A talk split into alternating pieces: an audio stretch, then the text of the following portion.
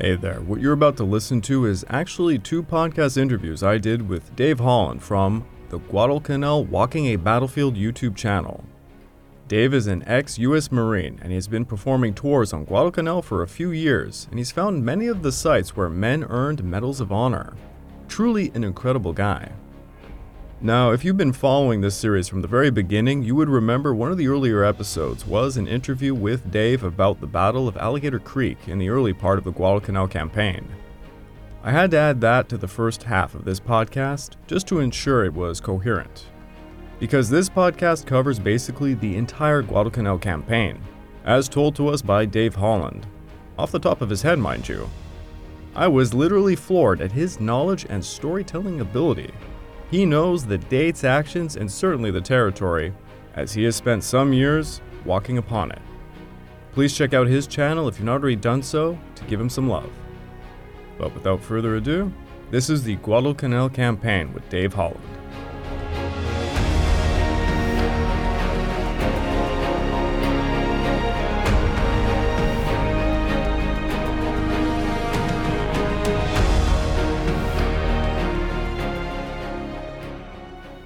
Hey, welcome back to the Pacific War Podcast week by week, and I'm your dutiful host, Craig Watson.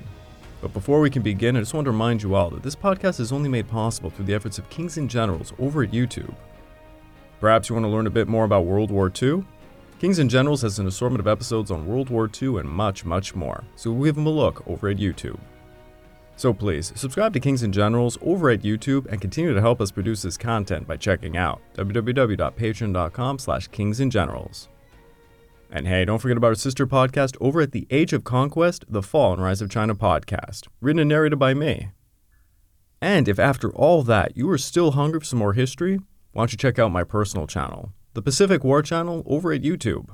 Over there, you can find a podcast I did with Dave Holland, where we covered many of the medals of honor earned during the Guadalcanal campaign. Check it out, it would mean a lot to me.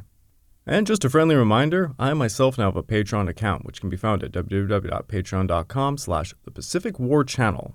And this month's exclusive podcast over there is part two of my series about General Ishiwara Kanji, the mastermind behind the Mukden incident and the author of The Final War Theory. Check it out, it would mean a lot to me.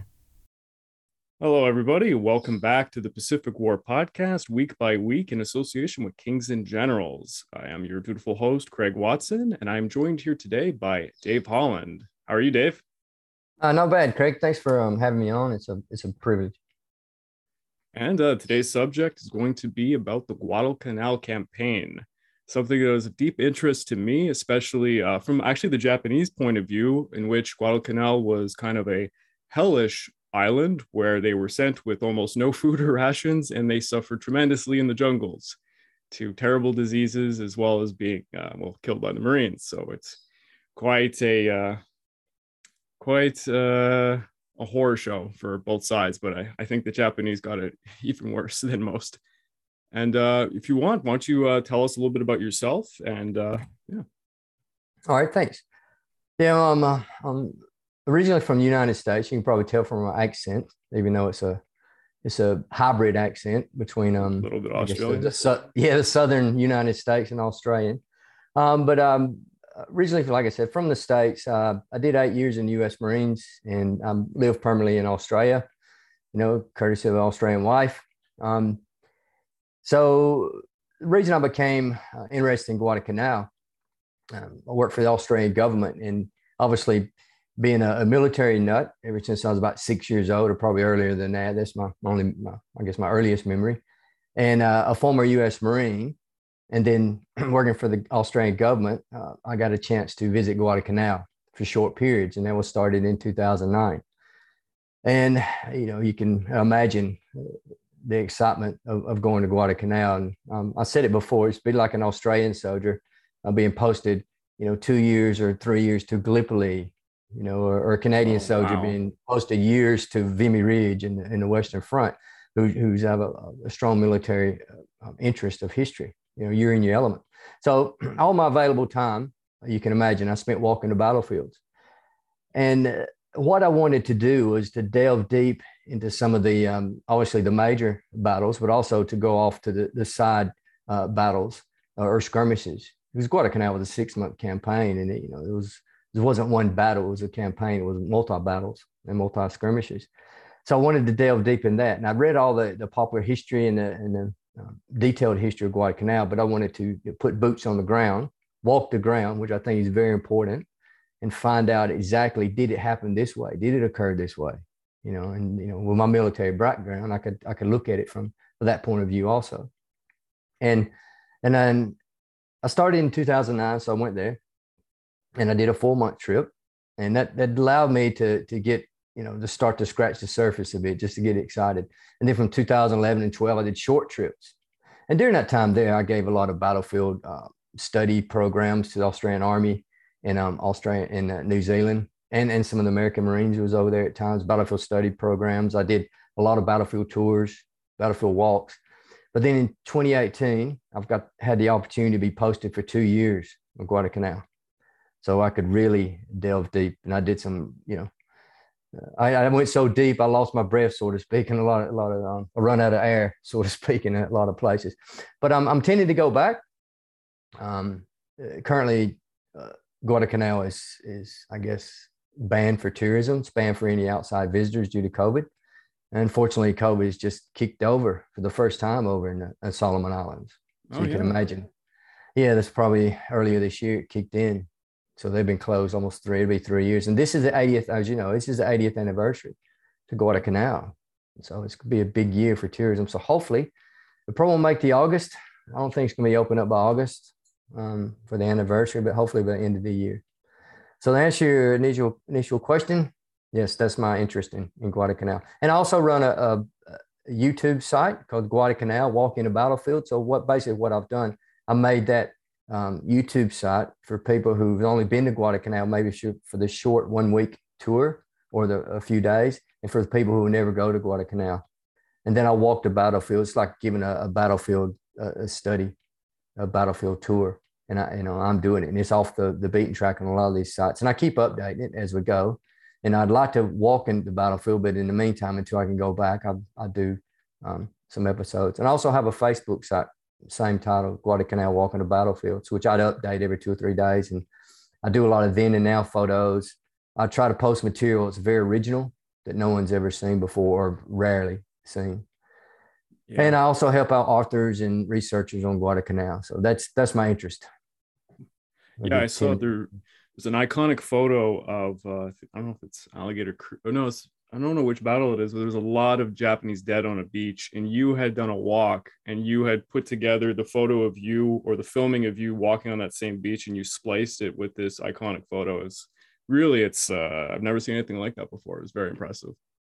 Yeah, I mean, uh, I have to take. I don't know if I'll take credit for the then and nows. A lot of the then and now photos comes from a, a fellow in Australia, a good friend of mine called Peter Flahavin and he runs a, a site too, and he's been doing it for years. I mean, he's been visiting Guadalcanal since the early '90s, and he does a lot of then and now.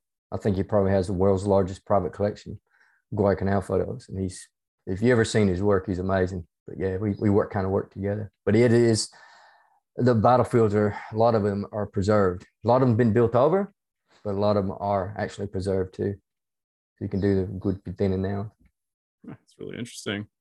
Mm. So, uh, I guess to start this off, as I know a lot of the general audience is probably quite confused when it comes to island hopping warfare in general. But uh, I found when when I was younger, uh, when I was in, in, my teens, and I was influenced by things like uh, the Pacific series on HBO, for example, I found it kind of hard at first to grasp, like why are these men on Guadalcanal? Why are the Japanese there, and what's the importance of it? So uh, maybe you can uh, help explain a bit about why was there a Guadalcanal campaign? Okay, I want to um, I won't delve too deep into it. Obviously, uh, you, you, viewers are quite aware of Pearl Harbor and the reasons why we uh, or the, the Allies got into the war. But we'll put us, um, let's say, in, in early 1942 in the Solomon Islands, and why the Japanese were there and why the Allies were there. Well, the Japanese, um, as you know, um, they were expanding quite rapidly, and because they had the victory fever after six months, they decided, well, we'll, we'll keep pushing down into the Southwest Pacific or South Pacific. And what they intended to do was to uh, take Port Moresby in New Guinea and also continue on down to the Solomon Islands and then into Fiji, Samoa, New Caledonia. Uh, the main goal there was was to cut off the supply line to Australia. And uh, the Japanese had thought if they could cut Australia off, potentially Australia could sue for a separate peace. Yeah. Uh, we know now that Australia they had no intentions, uh, no serious intentions of invading Australia. You know, the Australian public and the New Zealand public didn't know it at the time. You know, they thought you know, they, he was coming south with that famous propaganda photo. You know, they were on war footing. They were very, very uh, I wouldn't say afraid, but they were very concerned that the Australian or the um, uh, the Japanese were going to invade Australia and New Zealand. But the, the um, Japanese were going to cut off uh, the South Pacific and cut off that vital supply line because that was the only way Australia was uh, um, getting supplies. And also, too, it would deny the U.S. a major staging area for a fight back. So Australia was going to be the major major base they were going to stage out of to their fight back, especially MacArthur being the um, supreme commander, the fight back through the yeah New Guinea and up and up that way to the Philippines. So if you remember in May 42, the Battle of Coral Sea, I don't know if you guys, you haven't covered that yet. I think in your series, you're getting close. Ooh, it's well, getting really close. close yeah. to it, yes. Um, but the, the intention of the Japanese was to invade Port Moresby and take Port Moresby, and they could control that airfield, and that would allow them to help interdict the shipping and also to um, to strike some of the northern Australian um, cities and, and, and bases and airfields that the Allies had. So the Port uh, the uh, the Port Moresby invasion was about the Coral Sea, so the Americans and the, the Australians stopped them. At the same time they were going to hit Port Moresby, a small contingent was was going to, um, I guess, veer off and hit a place called Tulagi. Now it brings us to the Solomon Islands. Now Tulagi was a a British. Well, the Solomon Islands was a British protectorate. So the British uh, ran Solomon Islands. wasn't much happening in the Solomon Islands at the time, but there was uh, had copper or coconut plantations you know, it was a main, I guess, resource they, they exported. So basically, what happened then was Tulagi was the capital, British capital colonial seat of the whole the area. The Australians in after 41, after December 41, had a small uh, seaplane base there at Tanambogo. So Tanambogo, Gavutu, and um, Tulagi were all little islands uh, very near each other. So the Japanese decided the same time they were hitting Port Moresby, they would take Tulagi. Now, by taking Tulagi, what that would provide, one, it provide a, a coverage for their western, um, I guess, to cover their yes their eastern flank, yeah. or to cover the Japanese left flank, and also to provide a future um, staging area for an advance down um, to the rest of the South Pacific. Because Tulagi had a, it still does, obviously, it has a large uh, fleet anchorage Mm-hmm. You could put a large fleet in there. It's one of the best uh, anchorage in the South Pacific.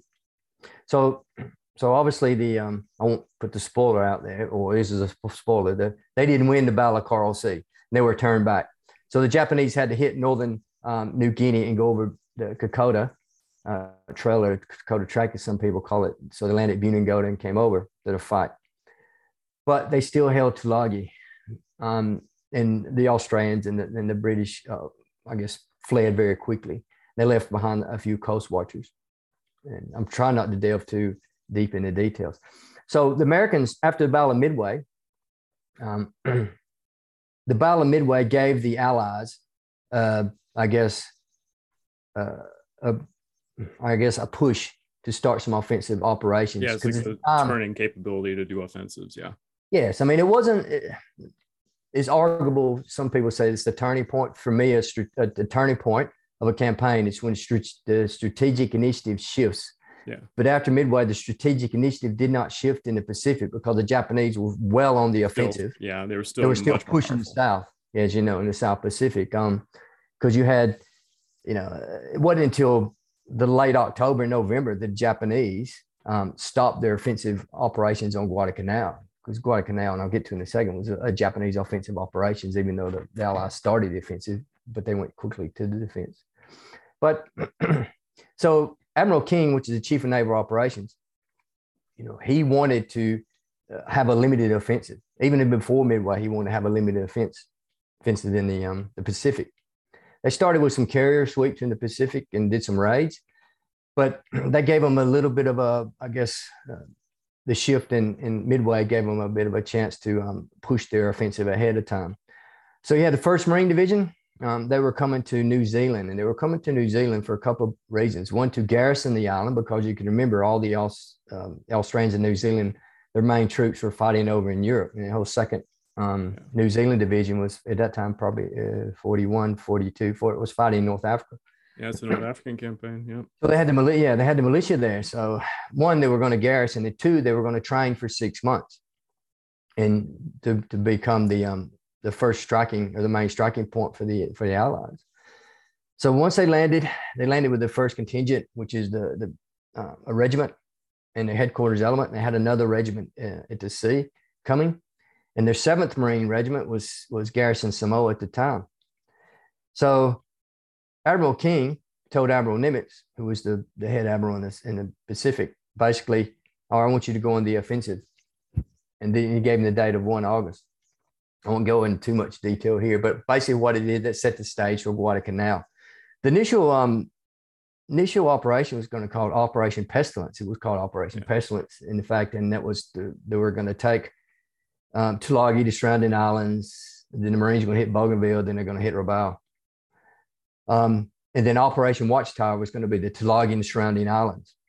Now, initially, like I said, it was Tulagi and the surrounding islands because of the um, Japanese uh, um, seaplane base. But when I mentioned the co- uh, Coast Watchers guys they left behind, they left behind a couple or three of them on Guadalcanal. One of them was Martin Clemens. And between Martin Clemens um, and his native scouts, they worked out the Japanese were building or seen the intel they sent out, the Japanese were building an airfield. And how that came about, the Japanese were at Tulagi. Um, they were sending, um, I guess, reconnaissance parties over to Guadalcanal to get cattle because before it was um, coconut plantations, like I mentioned before. So they had a lot of cattle there, obviously to to um, cut down the grass in the coconut plantations, and obviously to provide some um, beef beef steak. The Japanese, you know, they were on Tulagi and they said, oh, let's go over to Guadalcanal and get some beef steak. So they started looking at, you know, um, at the beef steak and bringing the cows back. And then they started looking at the Lunga Plains and they said, we could build an airfield here, cut these coconut trees down and we could build an airfield. And um, it would really be strategic value to us to do that. So within two weeks, they had the 11th and the 13th construction units mainly um, composed of um, Korean and some Japanese laborers. Yeah, the Koreans. And they started clearing, yeah, they started clearing the fields. And then the Coast Guard said, "Look, they're building an airfield here. Um, B-17s were we're doing some bombing raids there. You know, most people don't even realize that the U.S. bombed uh, the airfield to start with B-17s before the Japanese could complete it, and then the reconnaissance planes picked it up. So that was the reason um, Tulagi and surrounding islands then became the surrounding islands, Tulagi and Guadalcanal to take out that airstrip because Allies knew they had this unsinkable aircraft carrier with that airstrip. If they could take it, they could deny the Australians uh, to cut it off. Yep. So I probably went a bit deep in that um, setting the stage, but yeah, we're, we're there now, August 42. I'll let the audience know that uh, there's actually video footage of the Japanese construction of Henderson Field. It's uh, it's pretty interesting stuff. It's uh, it's well capped too. It's uh, shows kind of uh, uh, I don't want to say a, a, lack of construction capability, but certainly a disparity between the Americans and Japanese. The Japanese, it would take them a long time to build those airfields, and they weren't up to uh, well standard. We'll say that. Yeah, they had to bring a lot of equipment in. I think they were bringing them in at the time, but we'll see later when once the Marines landed. They um, they they um they loved any bit of the Japanese gear they captured from them. Yeah, um, so I guess from this point on, some of the first battles, would you want to delve into uh, Tulagi or Gavutu? Yeah, I can. I can hit. Yeah, I can talk about it briefly. So on August the seventh, the Marines were going to hit, um, just like I said before, uh, Guadalcanal and Tulagi. Now Tulagi um, had the third um, Special Naval Landing Force garrison, and plus some um, construction, not construction troops, some engineers and some Japanese sailors. And Tanambogo and Gavutu was two nearby islands, probably six, 700 yards away. And um, it held the air base, seaplane uh, base. So it had a lot of air personnel and a few um, support personnel there too. It was so about 350. Yeah, yeah, it had about 350 Japanese on Tulagi. Now they were dug in. The Japanese Special Naval Landing Forces. I mean, some people call them Japanese Marines, but they wasn't in the Marines um, as we as the U.S. or the, the British Royal Marines were. Yeah, the Special Landing Naval Force. They're they're the equivalent of Marines, but they're not necessarily the same as the United States Marines now. Yeah, a lot of call them naval infantry. Yeah. Um, they were they were like sailors trained to be infantrymen, and they were trained to be assault troops. And the guys on um the third Kure, I think they they they were the third Kure because they're named after their naval base. A Special Naval Landing Force at, at Tulagi were made mainly reservists. But in saying that, these reservists, I think the average age is in their 30s, but they're pretty switched on um, guys. If you've seen a photo of them, there's a famous photo. They're officers and NCOs, and they're all fairly um, large, large and um, you know very capable looking fellows. Um, anyway, they dug in on Tulagi, and the Marines knew it was going to be a hard fight at Gavutu, Tanambogo, and Tulagi. So they sent the best troops they had at the time, which was the uh, Marine Raider Battalion, First Raider Battalion, and the First Marine Paratrooper Battalion, the Parachute Battalion. And they sent the Second Battalion, the Fifth Marines, which is a, a well-trained battalion, also. Um, at the time, too, they were supported by the Second Marines uh, Regiment. Now, you'll hear Marines talk about, and some of your re- uh, viewers, it can get confusing when they're reading things. When uh, people refer to the second Marines or the first Marines or the fifth Marines or the eighth Marines. They're not talking about divisions. Well, in the U.S. Army and other military NATO forces, they say, you know, the first, you know, the first infantry, the second infantry. They mean the divisions. The Marines, when you say first Marines, that means regiment. If they say first Marine Division, then obviously that's division. So that sometimes that can get confusing. I've seen things about Iwo Jima, and they say, "Oh, the Fifth Marines were at Iwo Jima." I said, "Well, the Fifth Marines wasn't Iwo Jima. The Fifth Marine Division was at Iwo Jima." So that can get confusing at times. Anyway, the Second Marines, Second Marine Regiment, was a part of the Second Marine Division. Well, they were given on loan to the First Marine Division because, like I said earlier, the Seventh Marine Regiment was one of the core regiments of the First Division. Was garrisoned um, Samoa at the time. You know, had the famous Marines in it, like um, H.H. Hanneken and Puller and Basilone and Paige. You know, they they fleshed out this regiment with the best NCOs and officers and the best troops and the best equipment to ship them out quickly, thinking they were going to be the first to fight. But you know, ironically, they weren't, weren't the first to fight. They joined joined later in September. But so you had the Second Marines there for support. So they landed it. The Japanese expected them to land on uh, one side of the island, which is the only feasible landing bases at Tulagi, but the Marines landed on the other side of the island at, at Beach Blue, which had coral, coral reefs. They came over the coral reefs early in the morning, about eight o'clock on the 7th, and they had to jump out of the boats about 100 yards off the shore. Yep. They came in, not a shot was fired to surprise the Japanese. And then basically they, they attacked across the island, had limited resistance till they got to the very um, the south, yeah, southeast end of the island. And then they hit um, a cave complex, uh, Hill 281. And, you know, the fight was on for 281. So that night, the Marines uh, dug in. The Japanese did some limited counterattacks. And then the Marines um, finished them up the next day. So it was the first time the Marines or the Allies had experienced the Japanese, how the Japanese had set the stage, how Japanese would fight um, for the rest of the Pacific campaign. You know, we're dug in these caves, we're dug in these bunkers, you're going to have to kill us all. Um, they only captured three Japanese out of 350. Now, at the same time, I wouldn't say at the same time, probably midday, then about 12 o'clock, the, the first parachute battalion um, attacked uh, Gavutu.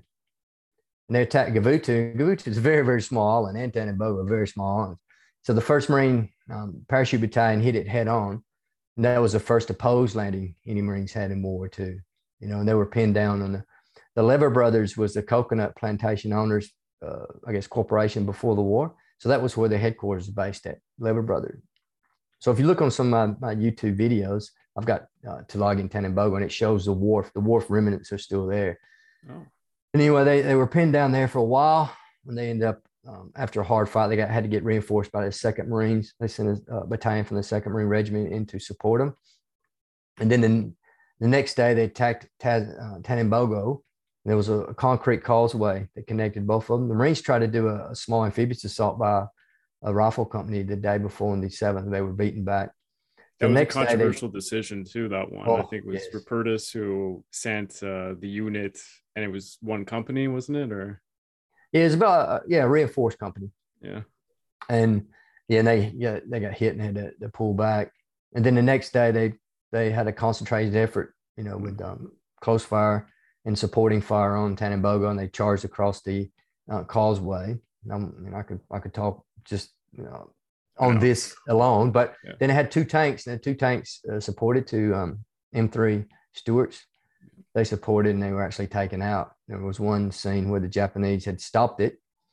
Um, I think they threw a, a, a, pipe or a bar in its tracks and stopped it.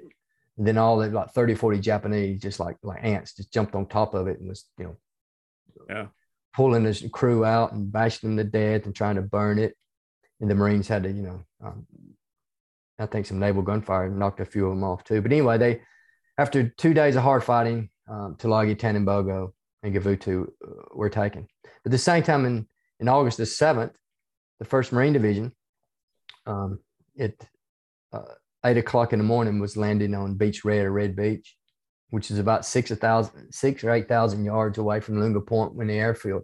So regional Marines picked that area.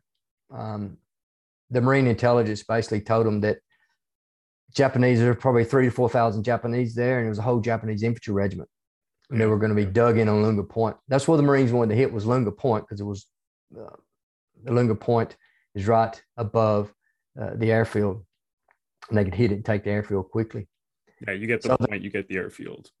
Yes, and it was a it was a good beaches to land on. All the beaches there are quite quite good. So they picked about six thousand yards to the east at Red Beach, and the reason they kind of picked it was they thought it was going to be undefended. They didn't really want to hit there, but it was hit them where they're not, so to speak. That was the saying. It was a very enfiladed beach. I mean, it's it's like a concave. It's like that. Hmm. So it's not the best place to do amphibious invasion because you could yeah. put guns here and guns here, and you could just enfilade the beach. But luckily for the Marines, when they landed, it was without firing a shot. If you ever see the movie or the HBO. Pacific. Yeah, they're very surprised that they're not seeing any resistance. Even go a little bit further in, they're not finding. Well, they find some of the equipment the Japanese left, but yeah. Yes, and I think the only casualty. I still haven't confirmed it. I mean, you read it in all the, the reports that was a, a Marine cut his hand on a coconut. The only casualty. I think that was shown in I mean, the Pacific too. Yeah. It probably did. I mean, it's I don't know if it's an urban myth, but it's probably true because I've read it on numerous uh, accounts but so that was that was August the seventh. So they've landed, and so at this stage, you had about eleven thousand Marines um, on Guadalcanal, and you had about five, about roughly about five, four to five thousand on um, the other islands of Tulagi, and Gavutu uh, and Tanambogo. All right. So they landed. Marines are on Guadalcanal. Yep. So they landed, and um, they were supposed to. They wanted to really take the airfield on the first day. They didn't. So the 5th Marines moved down the coast. They got as far as Alligator Creek or Ilu River. On their maps, their maps were pretty bad. Um, they had maps uh, drawn basically from reconnaissance photos and also from the knowledge of the former planters and yeah, and um, yeah. British colonial officers. You know, for example, they if you look at the original map, and I've seen the original map they had, you know, they gave out to the troops. They had the grassy knoll, which is Mount Austin. You know, it was like 1600 yards away, but it was something like three or four miles away. If you go there to Guadalcanal, you'll look at it, it, it dominates the airfield. And they, they never reached it. Well, they reached it later in campaigns, but the Marines kind of let it go. So the first Marine regiment punched in a bit, and they were supposed to take the knoll, but they got caught up in the um, the swamps and the jungle, and basically they, they were recalled back. The first, uh, the fifth Marines were supposed to push across Ilu River, Alligator Creek, and um, because they were green troops and some of their commanders, like the regimental commander, he was a, he was a good commander, but he was old and a bit slow, wasn't as aggressive as some of the younger guys. So I think the division commander had to come up and, and push him a bit. So the next day they took took the airfield. Um, a few sporadic sniper fires, but they surprised the Japanese. The Japanese actually thought the Marines were landing. It was a raid that's why you know the storage they left the, the safes open they left everything it is. Think the marines would come in grab it and run like a, a amphibious raid. So they all uh, moved to the jungle. I'm just waiting waiting the marines out. They said they'll leave the next day and we'll go back to our camps. But you know marines stayed for for years so to speak. The japanese fled west. So they ran to the jungle and fled west. There were there were some combat troops there. There were a guard company, might have been two guard companies, but the, most of them were construction troops, and a lot of them, um, I don't know exactly how many, but it had to be over a thousand, were Korean laborers, and the Marines called them termites. The Japanese called them a certain name, but obviously they weren't treated that well by the Japanese. Yeah, they were. Uh, from I mean, the way the Japanese command works, it's the highest ranking officer abuses the people under him, they abuse the people under them. And then when it goes down the pyramid, it's the Korean laborers who get beaten or POWs. Uh, yeah, yeah, the pecking order, so to speak. Yeah, you know, because you read a lot of POWs, like you said, they, their accounts of the Korean guards, because the Japanese said it was beneath them to guard POWs. So they used the Taiwan, the, the Formosans and the, the Koreans yeah. The uh, Koreans were the most likely, even though even they didn't surrender often, to surrender. Well, they didn't have a choice to surrender. A lot of times they tried to surrender, probably shot out of sight. Another thing too, the Marines initially, um, uh, if you've seen any POW, there's a lot of POW photos in the initial days of Guadalcanal, and we call them like you know the beach caps in Australia. They call them the giggle caps or the you know the bush caps you'll see some photos of some guys in like that. If you ever see those photos, they're generally the, the Korean laborers. But a lot of Koreans uh, surrendered in, in the um, 1940s. You know, they'd labeled them all Japanese POWs. They didn't say Korean POWs, Japanese POWs. And uh, like Sewell and a few of the other uh, Marine photographers, some of their photos that were coming back, they still labeled to this day Japanese POWs, and most of them are Korean. And you'll see, and they use the Koreans. I'm trying to get a little sidetrack here. Um, they used the Koreans for a lot of burial parties and working parties. Once, yeah. and the Koreans, it was said if you read the uh, speaking to one veteran, the the Koreans loved burying the Japanese in the burial parties. They loved, you know. And there's I've got some photos. I got some photos of the Koreans actually burying the Japanese Alligator Creek and Coffin Corner. They're assisting the Japanese uh, whole burial parties. Wow. And I guarantee you can see some of them laughing because obviously the way they were treated by the Japanese, there was no love lost. No, they so, were starved and beaten. Yeah. Oh, yeah, yeah. So, and some of those poor guys tried to surrender to the Marines from their beginning, but you know, the Marines, especially being green troops, and um, they weren't wasn't taking any um any precautions, so to speak. Some of these poor guys got shot out of hand, you know. But then they worked out that let's capture some of these guys, you know. Once they, they got a bit of control of the Marines, not saying Marines were undisciplined or anything, but you can imagine in a very um, tense situation like that, especially at night. Yeah, they got their um, hands on uh, a warrant officer, I think, who ended up yeah, that's the, some intelligence. Yeah, that's the Goettge Patrol. You know, that's mm-hmm. another one I could do a whole episode on. Uh, I plan to do one. I'm working on one for my channel now. Oh. The. Um, so yeah, so it brings us to the Marines dug in. They formed a horse shape, uh, about a 15 mile perimeter, or 18 mile horseshoe shaped perimeter. It wasn't a full perimeter on uh, Lunga Point because they didn't have enough troops for that. So they had troops on the east, west, in the in the front frontage, which is the amphibious assault. They're being Marines. They're expecting the Japanese are doing amphibious assault with a counterattack. They knew the Jap- Japanese would counterattack very quickly. Um, so they they beefed up their east flank, west flank, and the, the Lunga Point flank. But they left the southern flank basically uh, unguarded. I mean, I wouldn't say completely unguarded. They had outposts on their southern flanks, and they also had roving patrols. But they didn't have enough troops to to do a full uh, 360 perimeter. It wasn't until like September the 18th when the 7th Marine Regiment landed that Archer Vandegrift, who was the division commander, had enough troops to do a full uh, garrison. So the main, initially when the Marines landed, that was the first offensive by the U.S. in World War II, the first offensive, action 7th of August. But as soon as they landed, they became defensive. Um, like I mentioned earlier, the Japanese were on the offensive, still on the offensive in that time. So once the Marines landed, they took defensive, took something, and they dug in and they waited. And the whole objective, in fact, um, you could probably say for the six month period, one of the most um, and most important piece of terrain in the whole South Pacific was Henderson Field, the unsinkable aircraft carrier. Because the Americans ever lost it, I, you know, was highly doubtful they would uh, retain Guadalcanal because once they landed some planes there, but and it, it bring it brings me up the Bloody Ridge, I guess, or sorry, um, Alligator Creek. Yeah, of course. So the Marines, after about a week, they completed the airfield. the Japanese uh, had almost completed it. In fact, they were having a bit of a party the night before. It's kind of a, you know, a, a completion party. Well, that's what some of the Marines said. There was enough sake and beer um, when the Marines landed. And as soon as the Marines landed the warehouses, they put Marine guards very quickly on those to keep, you know, keep the, the sake in the beer. Um, I bet under, they did, yeah. Wraps. Yeah. But that brings me to a point where the Marines I won't talk about Battle Savo Island because that's another episode. But Battle Savo Islands was probably the the the in August the 9th was the greatest uh, surface defeat in U.S. naval history. Yeah, Australian was. cruiser lost. I mean, they lost four cruisers, and um in a period of 30 minutes. You had over a thousand sailors died in less than 30 minutes. Yep. And to put that in perspective, um, 1,600 U.S. Uh, Marines and U.S. soldiers died in the whole on, on land in the whole six month campaign.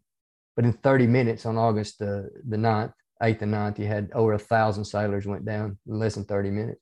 Over 5,500 sailors, US sailors and, and Australian sailors, um, mainly US sailors, died in the six month campaign of Guadalcanal. So that's, but what happened after that, the Navy had to pull their, their ships out.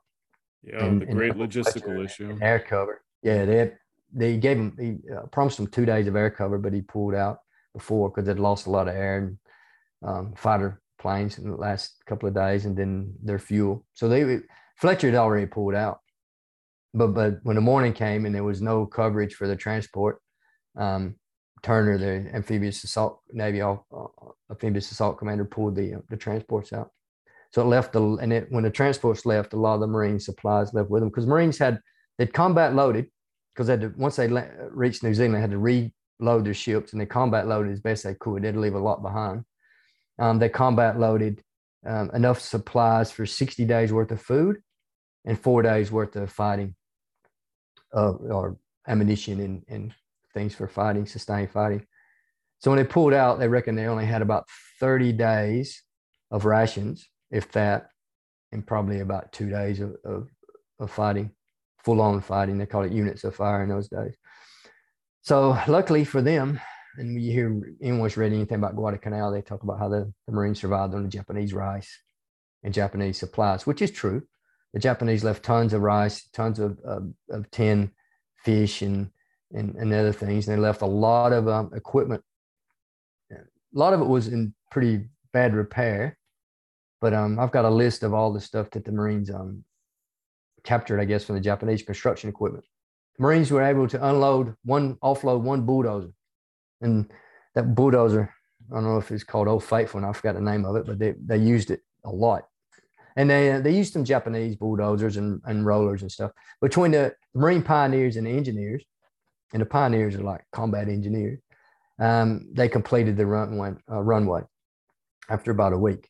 So now they had to wait for airplanes. And so on August the 20th, um, was a good day for the Marines because the first two Marine um, squadrons landed. You had a squadron of um, Wildcats and a squadron of dive bombers, and they both landed. And in fact, a division commander met them at the um, airfield, kind of high fived them when they came off. I guess you could say. Yeah, I think it was Enterprise that brought them. So 12 Sorry? Dauntless or uh, 14 Wildcats, 12 Dauntless. I think it was about 30, 30 planes all up. Yeah. Yeah. And that was um, welcome. yeah, Smith and Mangrum and the rest of these guys. Um, so they landed. Uh, at the same time, then the Japanese, uh, their intel, which and the Marines suffered from the U.S. suffered from this too, the lack of intel. That was one of the, I guess, common themes in the Guadalcanal campaign.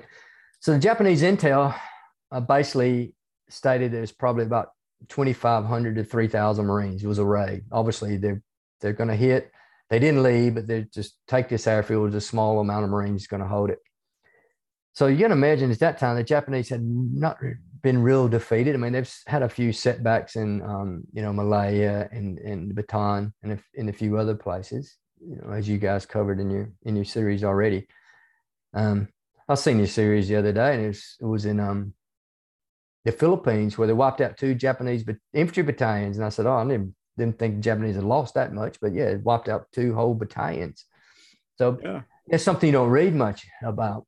But the Japanese, I put it uh, about what I was talking about, the Japanese had never suffered any um, major setbacks or major defeats. Um, so they're on the roll, so to speak, and had that victory fever. Victory disease was rampant in them. Yeah, exactly. And they underestimated, you know, the intel underestimated their opponents. Um, so they thought, well, they're holding a large perimeter. There's only about two, two to three thousand of them. We can easily punch through. So I had a unit called the uh, the 28th Regiment, which is one of their best assault units. And the 20th Regiment was slated to go into Midway. They were supposed to invade Midway. Um, and uh, Colonel Ichiki was their commander. And he was a, a, pretty good commander too. If you ever read the Marco Polo incidents and stuff, he was involved in the Marco Polo incident in 37. Yeah. He was one of the commanders on the scene. He was one of their infantry um, instructors. So it, it was rated very high. Um, so let me just get this right. They went to after they didn't get to invade Midway, so they went to fortunate for them. Guam, yeah. They either on Guam, I think Guam or Truk at the time. I think it might have been on Guam. It was Guam, yeah. Yeah, they're getting orders to go back to Tokyo, and the the Japanese 17th Army, which was based in Rabaul. Remember, they were fighting. Their main objective was Port Moresby. They were fighting on yeah. Kokoda. They're fighting for Port Moresby. And they the army didn't really want to deal with Guadalcanal because they thought we don't want to get sidetracked. The 17th Army commander. So they said, what units do we have now not to deviate from the units we have in, in New Guinea? And they said, well, we've got the 28th Regiment. I'll send those guys down. So the Chiki took his best guys and formed the um, the first echelon, about a thousand, a little over a thousand men. They put them on fast transports. They shot them straight down to uh, Taivu Point, which is in the um, eastern side of Guadalcanal. Yeah, they, they, uh, they used destroyers for this because they had to get them over so fast. They had very few days worth of rations. It was a real quick deal. Yeah, because they thought, well, you know, we'll, we'll take these guys. Well, they gave uh, Chiki landed at Taivu Point. They gave him a, these these orders were basically to either make an assessment. If you think you could take it, take it. If not, wait to your esh- second echelon. Another five or six hundred guys will be landing. He had some of his artillery and heavy guns in the second echelon. Just wait for them and do a concentrated attack. The Chiki landed. They did his uh, reconnaissance. I won't go into too much in detail about a patrol called the Brush Patrol with the Marines attacked and killed a lot of their officers. Anyway, they made the assessment, and Ichiki, um, we don't really know what he was thinking at the time. Um, Japanese infantry tactics at, the, at, at that stage um, basically um, pushed for a night assault, infiltration technique, uh, techniques, you know, the old bamboo spear uh, tactics where they just run straight in with a bamboo. Yeah. Um, or sorry, bamboo with a with a bayonet and attack a concentrated point. And they also use infiltration tactics, like I said. If they could go around it, they would. And um, I love to get they, around the units and surprise them. Yeah. Yeah, that was what they did. And I, I equate it like I was taught many years ago in the Marines about maneuver warfare. It's just like if you take water and pour it down a hill, it takes the path of least resistance and goes uh-huh. around an obstacle. And that's that's what you do. Unfortunately, they, didn't decentralize the command with the Japanese um, NCOs and, and, junior officers. Once they got command to this is your assault plan, they didn't have anything like we do now with the commander's intent or the Western forces, where you don't give that initiative to the junior leaders because on the battlefield things can change very quickly. You know, and you need to have that initiative to go, okay, my commander's intents to do this. So I'm going to push toward that goal. You know, with the, especially the Japanese um, army at the time, they said, take that hill. They will take that hill no matter what cost. You know, they won't go around the hill, whatever. They might want infiltration, but whatever their last orders are, that's what they'll do. Assault that hill, they will assault the hill. But anyway, um, uh, Alligator Creek or Ilu River, you know, on the marine maps at the time it's called the Tenaru River, mis mislabeled. Um, the Marines had had some intel that the Japanese were coming. They knew the Japanese regular army was there. Like I said before, the um, the Brush Patrol was a, named after a, Marine captain who ambushed the Japanese down the track. And the Japanese didn't expect the Marines to do active aggressive patrolling, so they ambushed a, a Japanese patrol, killed a number of officers, and they found out these guys are very fresh. The Japanese regular army, they hadn't seen any regular army at that time. They're they're here. Um, then you had some Solomon Island scouts. I'll put a plug in for the Solomon Islanders. Um, I know the family of this fellow is called Jacob Vouza. He's a very, very fine, he's most famous Solomon Islander, Sir Jacob Vouza, I should say. Um, and everyone has read the Guadalcanal campaign knows about Vouza. You know, the statues of Vouza's there. He was a former uh, British colonial uh, police officer, sergeant major in the police force, and just retired. Vouza. and um, he started working for Clemens, and he was started doing uh, uh, scouting behind the lines. Anyway, he was captured too at one stage by the Japanese, and they the bayoneted him tied to a tree and beat him up quite bad, and said, "Look, give us the tell us about the the Marines." There's a few accounts on it, but the the, the account it seems to ring the truth is that they untied him and they had, well, had his hands tied, and they were. He says, "I'll show you where they are. Come follow me." He knew how many Marines were there, and he was leading them there and you know they had him with bayonets. They'd already stabbed him in uh, a bit, but then once he got to a certain point, uh, the Marines outpost started shooting and stuff. Then they bayoneted him, and he jumped into the bushes and ran, and he popped out. Um, the PFC called uh, Bruley. Bruley seen him popping out over the over the river. And he said, "Me no Jap man, me me me me Vouza, no shoot him or something like that in Pidgin." And he was bleeding half to death. And he said, "The Japanese are coming. There's a whole bunch of them." But it isn't like the old Paul Revere saying, you know, Vouza, the Marines are just sitting there doing nothing. And, you know, Vouza ran out of the jungle, go, oh, the Japanese are coming. And then, you know, it saved the Marines. But he did give some great information that it helped. He later became very valuable to the Marines in, um, in his scouting. You know, he, he wasn't expected to live. And Vouza always said he was like 50% American because they gave him blood transfusions. It's quite yeah, a funny story. I, I wouldn't say wouldn't say funny story, but Martin Clemens, when they brought Vouza in, he gave the information. He's laying there and they thought he was dying. So they had him outside the hospital or, or a tent or something. And they've called for Martin Clemens and they said, Oh, one of your men's here. And he goes, I'll, I'll be with him at least to his end. You know, he goes, Oh, you know, he started asking him, he said, Tell me. And he says, I'll base my last testament. Okay. And he's tell me, he, you know, tell Aunt so and so and tell Uncle so and so. And and he started talking more and more and more. He says, Well, maybe he's not dying he says, Can we get this guy to the hospital? So I got him to the hospital and I started getting blood transfusions. So he get American blood, so to speak. And he used to say he was 50% American and saved him. But he really became very valuable, especially during the um, long patrol by Carlson's Raiders in, in November. Vouza. I'm trying not to, to get very detailed here, but I could go off on any of these little tangents and talk about any of them. But anyway, bring you back to the Japanese. The Japanese were, um, the Marines had the outpost there. They knew the Japanese were coming down. What the Marines um, three or four days before the second battalion of the, the first Marine Regiment had dug in, the whole battalion with two companies and had another reserve. They dug in um, on the west bank of the Alligator Creek. And they dug in, they had like coconut log bunkers, they had, they had overhead covers with sandbags, as much sandbags. They didn't have much sandbag.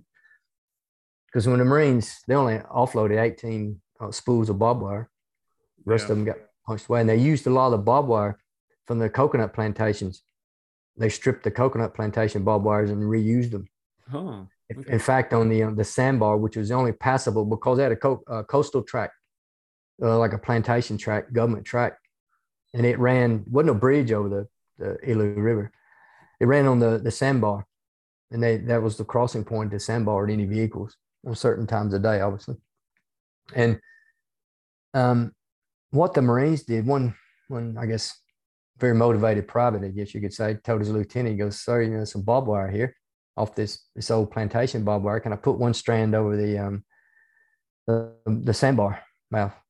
He goes, Yeah, that's a good idea, private. Go do it. So I did that. They put one strand, all they had one strand of barbed wire. They put about apparently um, knee high. That was the Marine's secret weapon.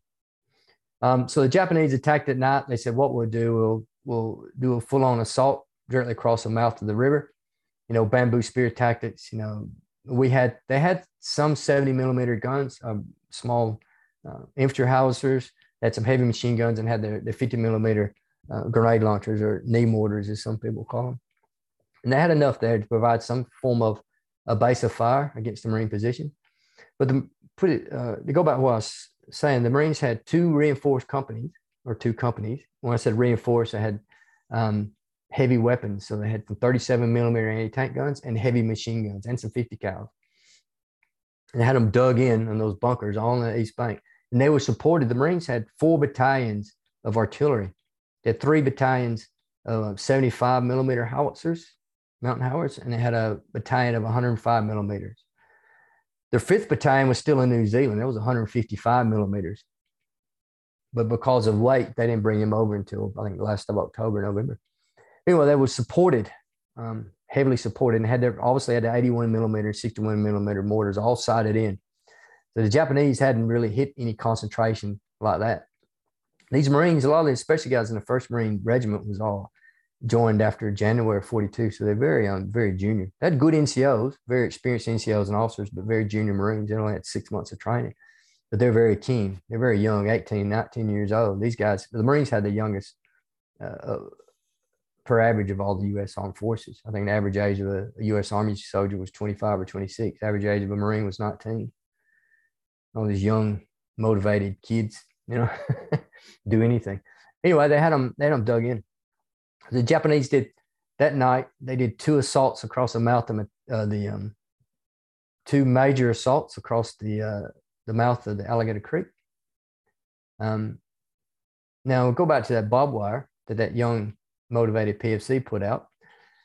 The Japanese at night was advancing. You can imagine they, they clumped them in. They're advancing across the mouth, and the Marines knew they were coming. It was interesting his choice to just go straight through that from the Japanese. They really have another choice. They, you know, the the it was more of a title. If you look at my um my video on Alligator Creek, you'll see it's still just like it is today. It's a more a tidal lagoon.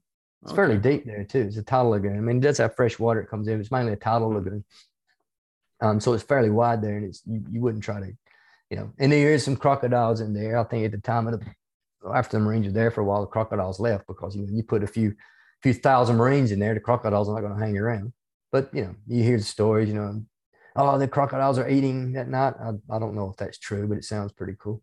Um, now they attacked across uh, the mouth and the first Japanese hit that barbed wire, and it's and it momentarily stunned them or stopped them. They didn't know what to. Because you can imagine trying to run across, all of a sudden you hit a barbed wire, and it was like an accordion effect. The guys in the front stopped, the guys in the back hit them, and when they did that, roughly at the same time, and the Marines said they started, they said started yelling and jabbering, and and they didn't know what was going on, and that's when they opened up with a 37 millimeter anti tank gun you know, firing 100 what 128, 126 pellets of 30 cal. It'd be like 130 something um, rifles going off at the same time. Giant shotgun blast, just just cut them down like a scythe. And then then the heavy machine guns started opening up, the mortars and the, the rifles and the BARs and everything started just pounding. And they had some good enfilading grazing fire. The Marines, the grazing fire, as you know, is is you put a machine gun about knee high and that's and you fire the grazing fire. That's what machine guns fire. And normally they cut cut you down and then, then hit you in the head or the rest of your body and they, cut you down. That's what it's designed for because you want to put your marine or machine guns high because might fire high. Grazing fire is great fire. And enfilade fire. I mean, look at World War One. Enfilade fire killed million, oh, I'd say million thousands. Um, so so the first two assaults, I mean, the first assault, they just pushed through and they, they overran a few of the Marine positions. They actually took out some of the 37 millimeter gunners and some of the Marines infantry guys who knew a little bit about. Well, I think one guy knew how to fire 37. He just grabbed some volunteers and said, "Jump on this 37." So obviously, between that and the Marine machine guns, we're getting a lot of Japanese fire. You know, there's one story. You got um, three Marines. Um, they made a movie out of it too. It was uh, Schmid, uh, Rivers, and Diamond. Um, and um, Di- or um, let me get this right. Rivers, Johnny Rivers was on the machine gun. They're all on heavy machine gun crew, and he's firing.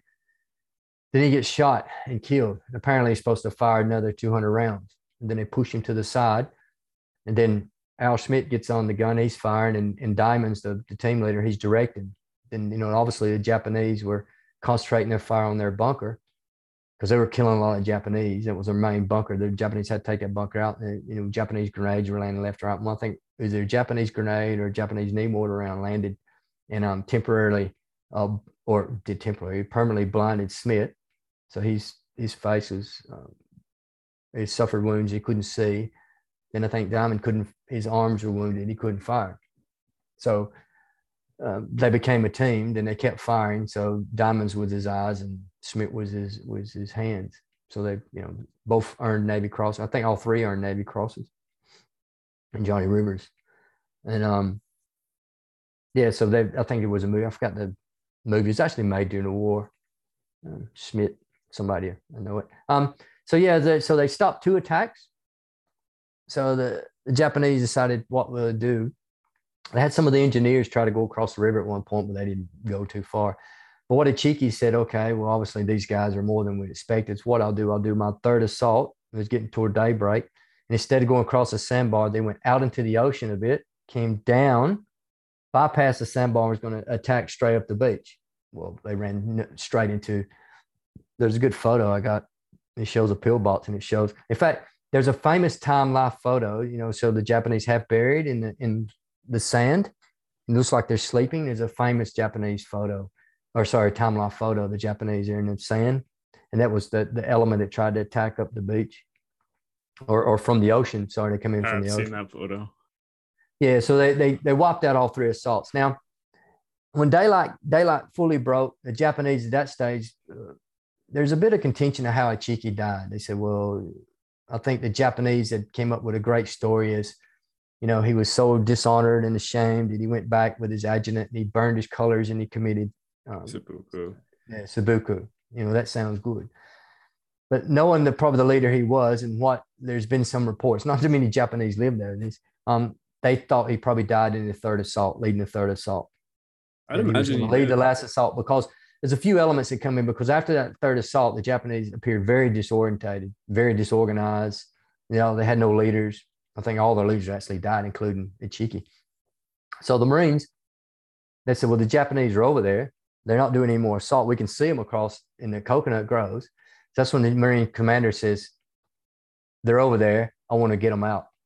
So what they did was then they took, had another battalion basically envelop. So they went down the creek and came up and, and cut the Japanese off and enveloped them.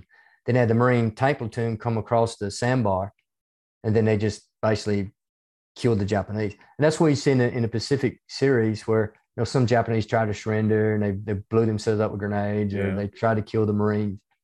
And and that was when the Marines first seen it how the Japanese fought, as in not surrendering. Mm. And um, yeah. Anyway, they were out of out of like a thousand Japanese. I think only a hundred made it back, or Yeah, even not 100 made it back. I think about 30 or 40 made it back. They had a hundred left in the rear guard, Yeah, he left the rear guard of 100 and he had like 30 something guys Yeah. that escaped. made it back. Yeah. And some did try to surrender, but yeah, the Marines wouldn't take any surrender because I'll, I'll mention briefly about the Goettge Patrol.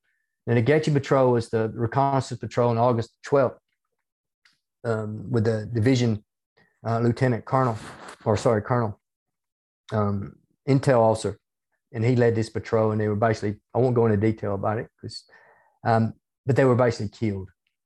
And and uh, there was a Japanese warrant officer, naval warrant officer, had captured, and the story was the Japanese had a white flag and were trying to surrender. Then it was this deceitful, and they ambushed the Marines and they butchered them. Now, to butcher them, butchering them is fact; they did butcher them, but probably now we know that it wasn't a, a, a elaborate trick. The white flag was probably the normal Japanese flag, you know, with the the red um, meatball they call it, the red uh, signal in the middle. Middle. Um, the one officer, as soon as they were landing that night, he was saying, "Oh, you're landing in the wrong place. You know, I don't want to land here. You know, these these guys are pretty because they'd they'd uh, reinforced. Uh, I think a week later with some Japanese special naval landing infantry guys and some guard company guys, and they didn't want to surrender because they thought there would be some Japanese construction troops would surrender. But anyway, that kind of set the stage. I call it the Marines' blood vendetta for the rest of the Pacific War because even you know if you read Eugene Sledge's great memoir, he talks about you know even being told about this in 1944, and they probably it was like a rallying cry even in boot camp. You know, remember Goettge, remember these deceitful Japanese. You know, they're tricky. So that was that set the stage for the Marines with that mindset. And then when you had the Battle of Alligator Creek, where these guys wasn't surrendering, and even the division commander said, "I've never seen troops such as these." You know, the Marine division commander he said, "These guys don't surrender."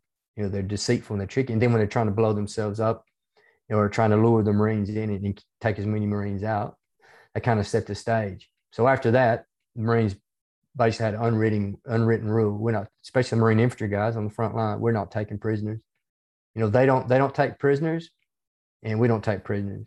There was no the japanese did take some american prisoners in guadalcanal campaign but they killed them shortly after that after they you know uh, tortured them and tried to get some information or just just bayonet them just to um make them scream and yell just Yeah, a, dis, a common tactic to, Yeah. to make the other guys a bit scared, so to speak, but didn't work with the Marine.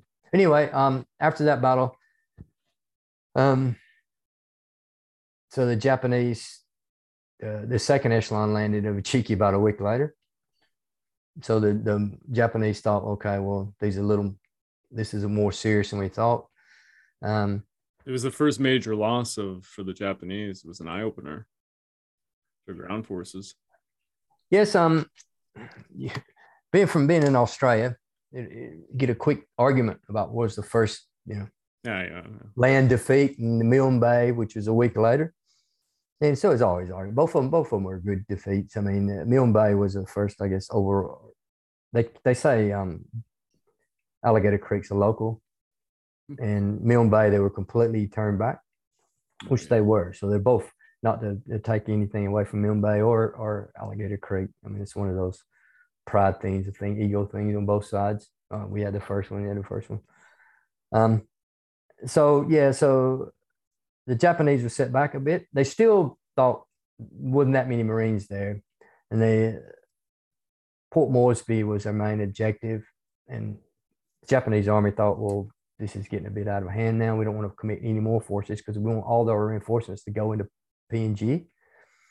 But they had a brigade at that stage called the 35th Oh, I'll bring it back to the, um, the Air Force. Air Force, the Marines air landed on the 20th. They actually helped out on the 21st. They flew. Yeah, um, did. The Japanese. Yeah, they strafed the Japanese Alligator Creek. So everyone got involved in this poor Japanese. They were getting smashed. By everyone. yeah, it was Japanese who were trying to escape during the battle on a, a, part of a beach, and then the Cactus Air Force came in and strafed them. Oh yeah, they they yeah they were getting everything. They were getting tanks. In fact, it was old Marine um, gunnery sergeant supposed to be one of the best shots in the division. He won all these uh, rifle competitions in the 30s and 20s and things. And I forgot what his name, gunnery sergeant. And when the Japanese were out in the ocean, you know, just trying to escape, he walked up and he had his old campaign hat, like the drill instructor hat. He had a shooting jacket, like a the normal range shooting jacket. And he he stood there and he got in a nice position. He put his sling on, and um, there and the guys are watching him. They go, "Oh, here he goes, our best shot." And he, a couple of first rounds he missed, and they went, "Oh, what's going on here?" then apparently he got his what do they call it? He got his groove in a bit. Then he started shooting a lot of Japanese. Poor guys. Um, but yeah, so it set the stage and I had a 35th Brigade, and you've mentioned them in some of your um, podcasts and, and YouTube. Um, Kawaguchi's Brigade. Yeah. Uh, I forgot the, where they were at, somewhere in the Pacific. They they did. Um, was Kawaguchi Sumatra, I think. Oh, not sure. 35th Brigade anyway, they, they, were they were trained. And they were supposed they were part of South Seas detachment, and they were slated to go into Port Port um or sorry on the Kokoda to reinforce. They were going to be the first main reinforcements, I believe, to to assist those guys. Anyway, they had to divert them. They said, yeah. okay, Kaw- Kawaguchi had about six thousand guys, and um they were based on the based around the 124th um, regiment. Um, so yeah, they took the 35th Brigade, and Kawaguchi is probably the best overall Japanese commander. I mean, it's arguably um, of the whole campaign. So what they did with Kawaguchi, um, they landed at Taivu Point. They, uh, and some of his guys, like Colonel Oka, was the division or the regimental commander of 124th. Him and his headquarter group, another battalion, landed on um, the east side, or sorry, the west side, and uh, Kawaguchi and the rest of his guys landed at Taivu Point, same place as Ichiki, um, just due to shipping. So they landed, and what they were going to do is the reconnaissance planes were flying over, and they seen how the Marines were reinforced on the, the flanks and in the front, but they didn't have anyone in the back. And if you look at a map with, with um, Edson's Ridge or Bloody Ridge, it, it goes straight to the um, airfield. Oh, sorry, I got a cat going crazy here. He always does this. Um, only when I'm on a podcast or something, he'll do this. Oh, I, I know full well. I have two parrots, and that's why I've been clicking the mute button this entire podcast because they keep screaming like my name and stuff.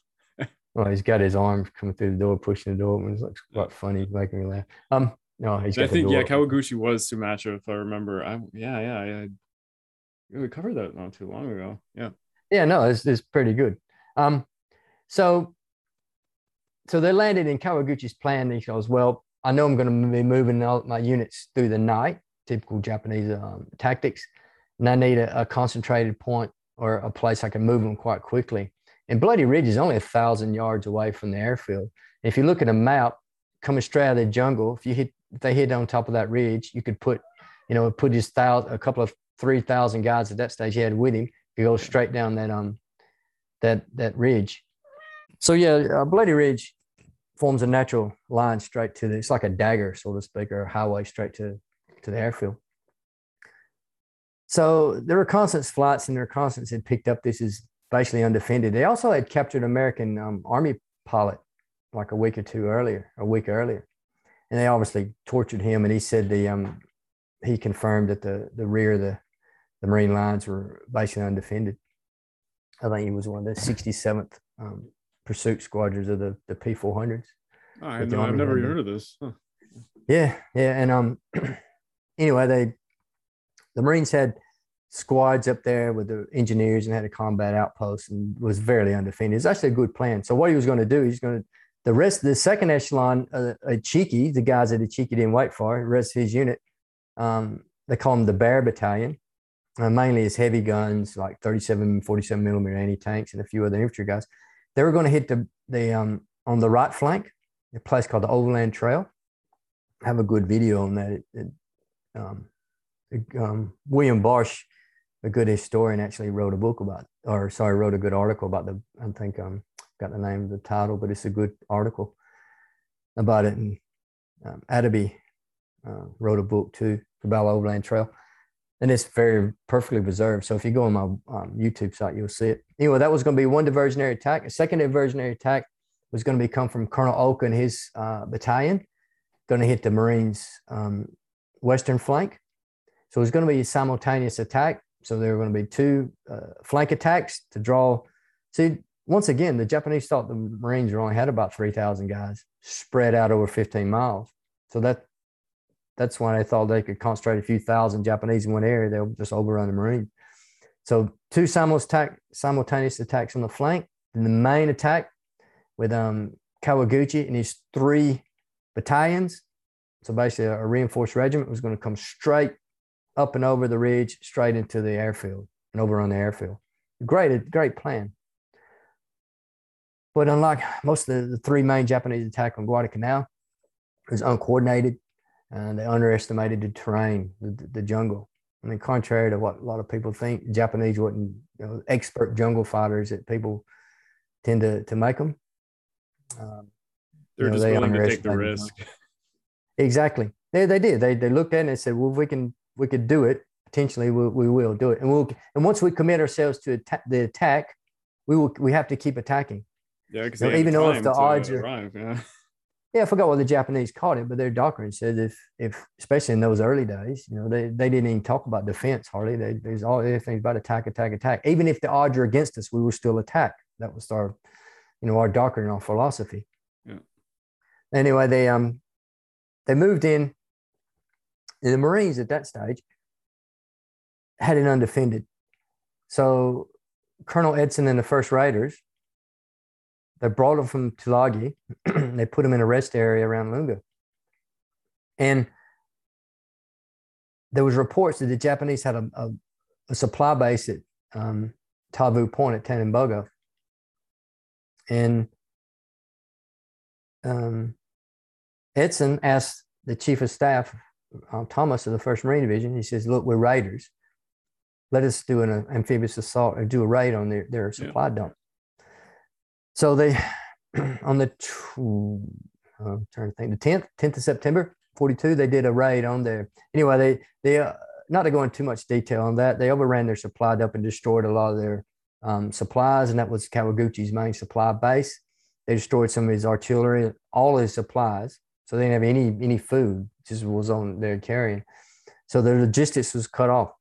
And then once he did the raid, they moved back to the, the Lunga perimeter in their in their boats, the, the Marines. Well, Kawaguchi, instead of he was some of his commanders said, let's turn back and, and fight these guys. He goes, not, let's continue on with our plan. So Edson came back and he spoke, him and the um, Thomas was the chief of staff, spoke to the division commander, says, look, these guys We know there are about 3,000 of them, or three or 4,000. They're moving through the jungle. Division commander thought they were going to hit them on the same um, flanked that October 21st with the Alligator Creek. They're going to hit us there again. But Thomas and Edson says, no, if I was that commander, I would attack straight out of the jungle. And then once the scouts said they started to turn and go into the jungle, so they're coming this way. The only way they could really sell it to division commander, Edson says, look, you know, my troops are a bit tired. Can we at least move up on that uh, Bloody Ridge? Um, and at that stage, the 1st Marine Division had moved their command post up on Bloody Ridge to get away from the V ring, they call it, like the center ring, because every day the Japanese were bombing the area around Henderson, and the 1st Marine Division headquarters are very near Henderson. So they, they moved his headquarters up on the ridge.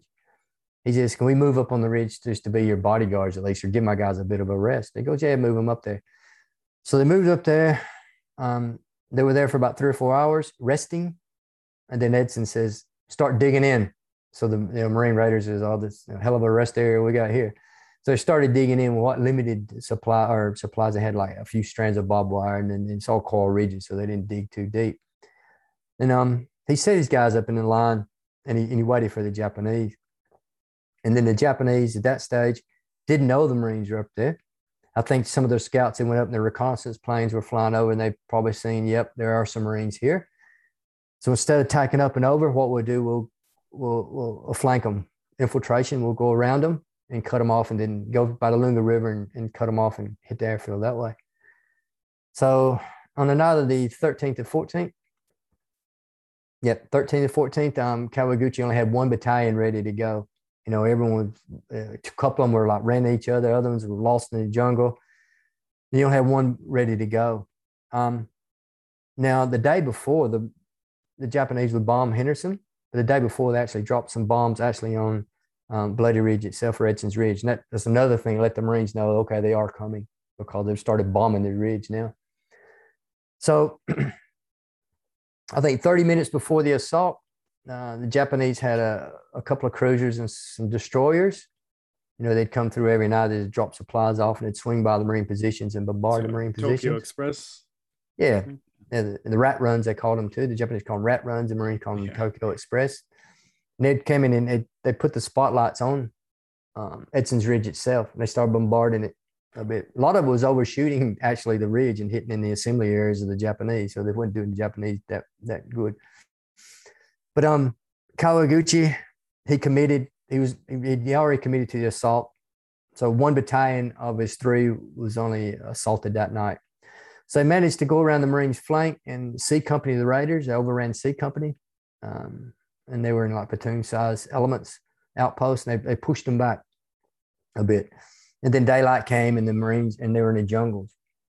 And Edson knew there were 3,000. He only knew about six or 700 attack. He thought, well, they're coming back tonight. So he was, he, his line was kind of like that.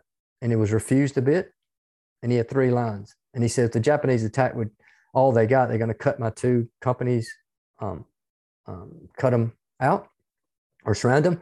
So what he did, he moved his front line back to his second line. He had three lines. Moved back to second line about 400 yards. That opened up about 150 yards. If you see my videos, you'll see about 150 yards of open terrain. And then the Marines had brought their artillery up. Man, their artillery was like a real dominating factor. That was one of the reasons the Japanese attacked it, not to try to lessen the Marines' firepower, but it didn't work. Um, so they brought 75 millimeter battery up, had 105 mil, uh, 105s by the airfield, and they were ready to go. And they pre-registered all the fires all the all the, the sites. Everything was pre-registered. You know, waiting for the Japanese the second night. So at that stage, Marine Raiders had the first Marine paratroopers attached to them to form one battalion because they were pretty much decimated. They'd lost a lot of casualties at um, Gavutu, the para the para guys, but they say formed them in one battalion. About 800 guys all up. So second night, the Japanese attacked with two battalions straight up, um, and they did multiple assaults. Their third battalion was out of the fight, almost the whole fight. I think they committed maybe one company, maybe two companies, if that. But once again, Kawaguchi, he didn't have all his all his three battalions ready to go. He was stuck in the, the, jungle the whole time. oh yeah, it was very frustrating for. He's just most frustrated he's been in his life. So they attacked piecemeal, and they did multiple assaults. The Marines finally moved back to the last uh, hill two, Edson's command post, and they formed a ring around that. And then and you know, the artillery was just smashing the Japanese, the Marines grenades, Marines, you know, holding their because um, they were raiders and they were, they were they were pretty good troops, so they were holding the ground. They they held. They very barely held, but they held when daylight came. Well, the Japanese diversionary attacks. They had one um, with the Kuma battalion. You know, they attacked across a, a, field at the Overland Trail, and they were basically stopped. Uh, the next day, the Marines just the most tank tank um, casualties they had in the the campaign. The Marines took a tank platoon. I think had six six, including the lieutenant uh, command tank, attacked across the field unsupported by infantry. The Japanese had some 47 and 37 millimeter anti tank guns. Took out two tanks very quickly, and another Marine tank dropped into the Tenaru River. They all drowned. So the Marines lost three tanks real quick in that campaign, in that bit. But the other one was attack on um, L Company of 3 5, 3rd Battalion, 5th Marines, L Company Ridge. So anyone's ever been there, it's where the golf course is now. So they attacked there. Colonel Oka. And once again, they attacked up a ridge and they were they were um, beaten back quite quickly too. So all three assaults, all three were were failures. And then Kawaguchi, instead of going back to Taivu Point, he had to go back the other way. So he went back to the Matanikau, which is out to the west, and without no supplies or any food. And he lost a lot of guys in the jungle. Yeah, um, it was a bad one. They had to pick up the wounded. They left all their equipment because they were starving to death, and they were getting picked off a bit too. I think um, about six to seven hundred Japanese died um, at Bloody Ridge. You know how many died in the jungle. You know, Marines had about 150 casualties, and in fact, it was the closest. You know, the great historian Richard Frank, Guadalcanal um, historian, said this is probably the closest, in his opinion, that the battle the Marines ever came to losing the battle. Because if they would have pushed through with thousands of um, Japanese and took the airfield, once the Marines lost the airfield, then it would have been hard to, you know, especially uh, given the naval battles that happened after, because it was swinging things were swinging in the ocean after this one and depending how the japanese even did with that consolidating the solomon islands could have been a real an opportunity. It would have happened maybe yeah. Exactly. But bloody ridge um is very um very important in the pacific campaign because at that stage that's where the japanese high command in fact the, the day after bloody ridge japanese high command in tokyo had an emergency meeting. And they worked out that okay, the Marines are here to stay. Um, there's probably more than we anticipated, and the Americans have kind of like drew a line in the sand and said we're going to be fighting for this island. So the Japanese couldn't maintain two um, main thrusts at that stage, one being PNG or, or Papua New Guinea, and the other one being Guadalcanal. So what they did at that time, they said Papua New Guinea and Port Moresby is not our main objective anymore our main objective will be Guadalcanal. So any resources, any supplies, any reinforcements we have going into PNG with the Port Moresby and the Kokoda, everything now goes to Guadalcanal. They told the South Seas commander on the Kokoda, who could actually see the lights of Port Moresby. I mean, they were pretty decimated at that stage, and they were waiting for the 35th Brigade, which just got wiped out basically in Guadalcanal, to reinforce them. So they told that commander, all right, withdraw, and hold in place as best you can. As soon as we wipe these Americans out of Guadalcanal, we will send all our reinforcements to you. But then that gave the Australians, especially when they get in their uh, regular forces back, enough time to regroup and to, to push back over the Kokoda. And then um, it's a big what if. What if, you know, there was 40, almost 40,000 Japanese was, was pumped into Guadalcanal. You know, what if they had been pumped into PNG? You know, they would probably took Port Moresby. I don't know. It's a big what if, a lot of what ifs. But that was a big. That, that's why Bloody Ridge is a very important battle, not alone just for Guadalcanal, but for the um, Kokoda campaign at the same time. It affected yeah. quite a bit. Japanese um, High Command said this is now going to be a decisive battle. Guadalcanal is important. Changed a lot. Yeah, it did. So you can see I probably don't know how long we went, but I, I you know, but then the cat. I like the cat got bored. He ran off. Now I'm not playing with him. Um, so that's you can see I could go off in different little tracks um, to cover each in detail. Um, so yeah. that's that's that's Alligator Creek and Bloody Ridge. So I took them up at the Marines. They're, they at the stage now. So it's September the the 14th or 15th at the end of Bloody Ridge, and the first big resupply the Marines had came in September the 18th. It was a major reinforcement of supply, and it brought in a very very uh, fresh and, and very good unit, which is the 7th Marine Regiment. So the whole division was a was entirely um, together. And it also gave Vandegrift a chance, fresh troops. He could, um, I guess, um, garrison or man his uh, perimeter 360, and plus it gave him uh, room to do the, go on the offensive a bit. So he knew there was a lot of a few Japanese near the Matanikau River, which was a few miles to the west, and he wanted to wipe those guys out and push them back. He wanted to keep the Japanese way away from Matanikau and to, to uh, preserve the airfield. So it, it, gave him a chance. This is when Chesty Puller and the rest of them landed on 17th of um, August. And the poor paramount, not poor, but the depleted parachute battalion at that stage, as soon as the 7th uh, Marines landed the 18th, they put the battalion parachute guys on those same transports on the way out. I think they were down like 25% of the original force.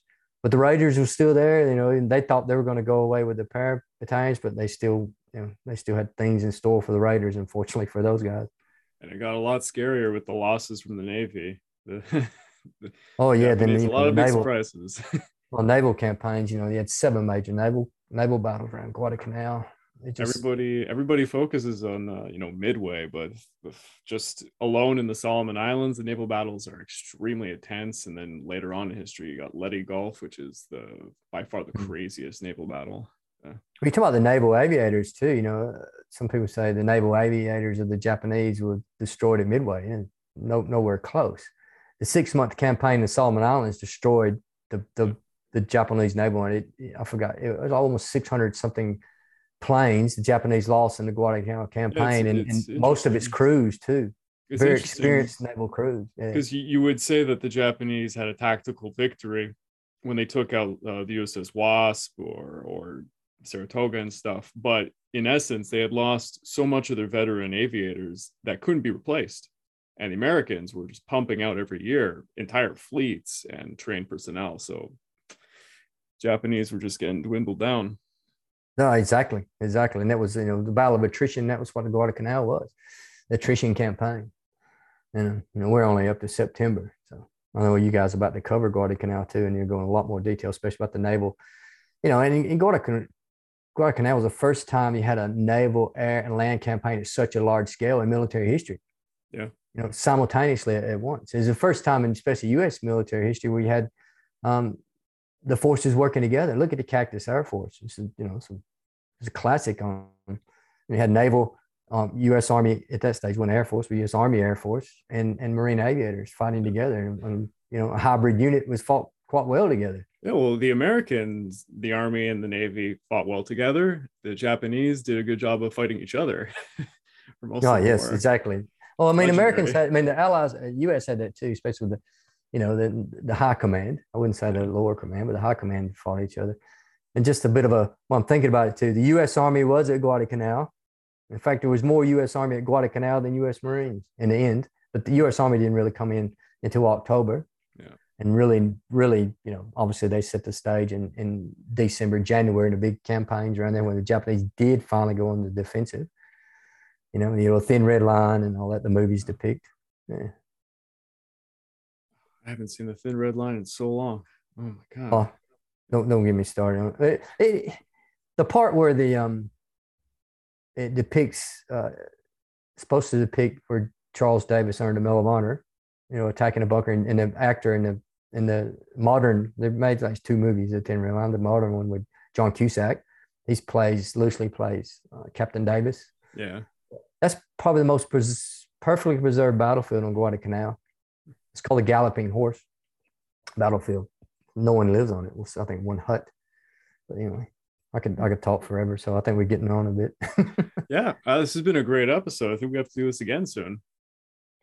Yeah, well, like I said, we're up to September the seventeenth or eighteenth. Yeah, we can cover. uh Well, I mean, I'll leave it up to you and your decisions. What you like, uh, what are interested the most in? But uh, certainly, still a lot to be said about Guadalcanal. Still got the fight for Henderson Field that's going to be raging on and uh, the starvation of the Japanese until they finally leave. Yeah, the next big big battle is about Henderson Field. That's the that's the last Japanese offensive, I think, in the whole Pacific War. Yeah.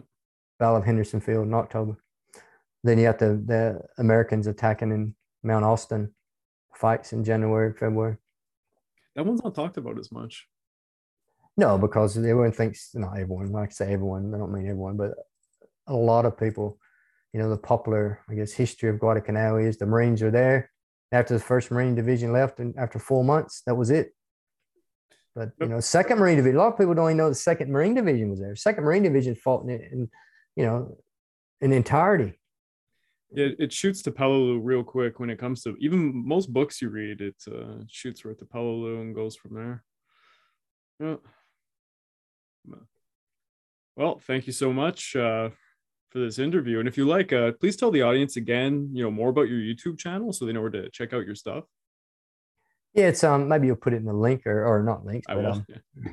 it's it's called Guadalcanal Walking the Battlefield. And it's on YouTube. It's just Guadalcanal Walking the Battlefield, and Facebook's the same one. And at this stage, I think I have like 38 videos, and I'm about to release the Goettge Patrol. So if you want to know about the Goettge Patrol mm-hmm. in in detail, I can. Um, I've almost got that ready to release. I'll probably be recording it tomorrow, the next day. I've got it all the slides and things ready to go. And a lot of then and now photos. I've got some photos of the Goettge area from the 18th of April, or sorry, 18th of August. You know, the the a few days after it actually occurred when the Marines went in after these guys. So I'm about to do that one. I just did Lima Company Ridge. I just talked about there, the diversionary attack. I did both the diversionary attacks, and I think I got three videos just on Bloody Ridge itself. And I covered the Medal of Honor ones, uh, the Basilone position, which uh, probably the most popular one. Yeah. Paige. Well, yeah. Basilone is going to be the all star of every man. Yeah. So go down into the positions where he earned his Medal of Honor. And we talk a bit about Basilone there. But yeah, that's that's where you can find it. Just Guadalcanal, walking a battlefield. Perfect. So go check him out, everybody. And uh, well, this has been the Pacific War podcast week by week. Uh, over and out. And here is part two to conclude Guadalcanal. All right. Uh, welcome back to the Pacific War podcast week by week. I'm your dutiful host, Craig Watson, and I am joined yet again by Mr. Dave Holland. How are you doing today? Yeah, not too bad, Craig. Thanks again for letting me um come on your show. So it's a it's an honor, and it's always good to talk about Guadalcanal.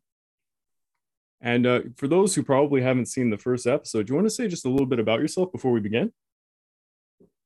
Uh, yes, I'm I'm currently living in Australia. Well, I'm permanently living in Australia, but I'm originally from the US. Um, I was in US Marines for eight years. Um, and due to my work with the Australian government, um, I got to live on Guadalcanal for a number of years. I left um, there recently in 2020. Um, and I'm waiting to go back, but um, during my time there, I walked the battlefields quite a lot. Um, did a lot of research and um, filmed my adventures and travel, so to speak. And I led a lot of tour groups when I was there. So, yeah, so I've been studying Guadalcanal for a number of years now. And you have quite an interesting YouTube channel. I don't think many people do exactly what you do. You want to go and say a little bit more about that? Oh, yes. Um, my YouTube channel is called Guadalcanal Walking a Battlefield.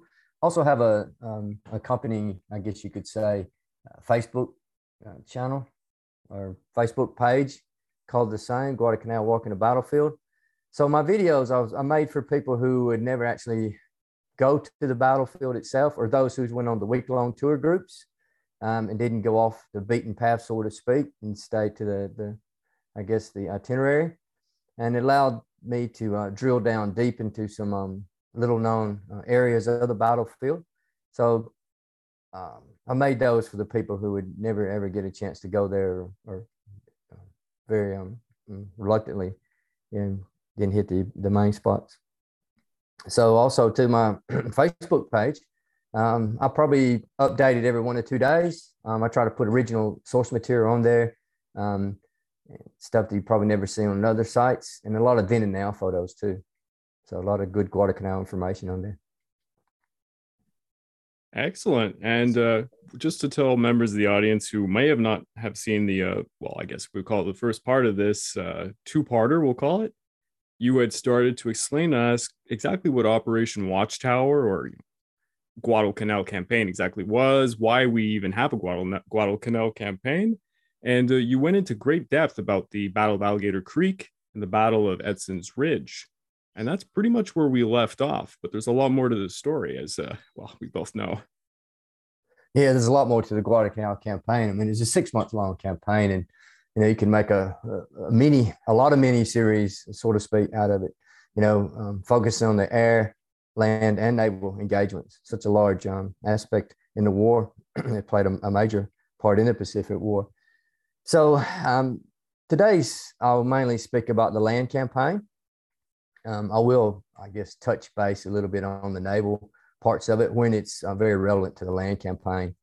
And you got to remember, during all this I'm talking today, there was up in the air, there was ongoing um, air battles at the same time. So, yeah, it had it had it all Guadalcanal. So, basically, at uh, my last podcast or our last podcast, we ended up at the um, Battle of Bloody Ridge, which is, uh, I think, the date. I think we ended up on the 15th of September. So that that last week or two in September is um, quite important in the Guadalcanal campaign for the Marines and for the Japanese. so for the Japanese, after the Battle of Bloody Ridge, um, the Japanese High Command had an emergency meeting. And at the same time, the Japanese, they were fighting on Guadalcanal. At the same time, they were fighting in Papua New Guinea um, over the Kokoda uh, track.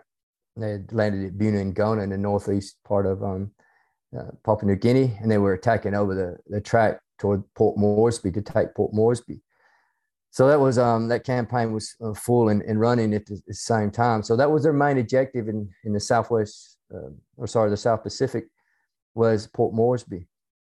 So after um, Kawaguchi, uh, Kawaguchi in the 35th uh, Brigade was defeated at Bloody Ridge, the Japanese High Command decided, okay, what we'll do is we'll make Guadalcanal our main effort. So we can't run two efforts at the same time with PNG and Guadalcanal. So Guadalcanal will be our main effort. We will um, orders was issued to the South Seas Detachment at the time, so they were the Japanese fighting on the Kokoda track to cease all offensive operations, to basically hold in place and await for further reinforcements and limited amount of supply once Guadalcanal was handled. So all the um, all the uh, reinforcements and all the ma- major supply was sent into um, Guadalcanal. So that was a, a major major turning point, especially for the Australians who were fighting in PNG, the Battle of Bloody Ridge. Um, it also for the Marines at the same time on September the 18th was their first big resupply. I mean, that had limited resupplies um, by fast transports and some um, um, some small um, destroyers, so to speak, to unload limited amount of supplies. Because I think if you remember, we spoke about in the last podcast, after um, the U.S. Navy pulled out on the 9th of August, uh, the Marines were left roughly for about two weeks with hardly any any supply at all, just what they landed with. But this September the 18th arrival, um, uh, there's a lot of supplies on there, and also um, more importantly was the Seventh Marine Regiment, or the Seventh Marines, as, as the Marines called them. So they arrived um, with a battery of uh, artillery and also a company of tanks. It was roughly about 4,000 Marines. These guys, the 7th Marines, were uh, a part of the 1st Marine Division because the division has three regiments, three infantry regiments, and a, an artillery regiment. The 7th Marines, at the beginning of the war, when the Japanese were attacking to the, the South Pacific, um, like Fiji, Samoa, New Caledonia was, was um, I guess, threatened. So what the Americans did, they sent a number of troops out to garrison these islands and one of the islands they garrisoned was Samoa. So they sent the 7th Marines out. So they fleshed out the regiment with some of the best NCOs and officers, uh, the best equipment they had at the time, um, attached a battery of, or sorry, a battalion of artillery to them and a company of tanks and sent them to Samoa. And they, um, they were known as the 3rd Marine Provisional Brigade. So they thought they were going to be the first ones to fight. But uh, ironically, um, the 1st Marine Division landed on the 7th of August in Guadalcanal without them. So some of the, the 7th Marines had some of the legends in the Marine Corps, especially legends of Guadalcanal later, uh, such as Chesty Puller, H.H. Hanneken, um, Mitchell Paige, John Basilone, a lot of senior NCOs and officers in there.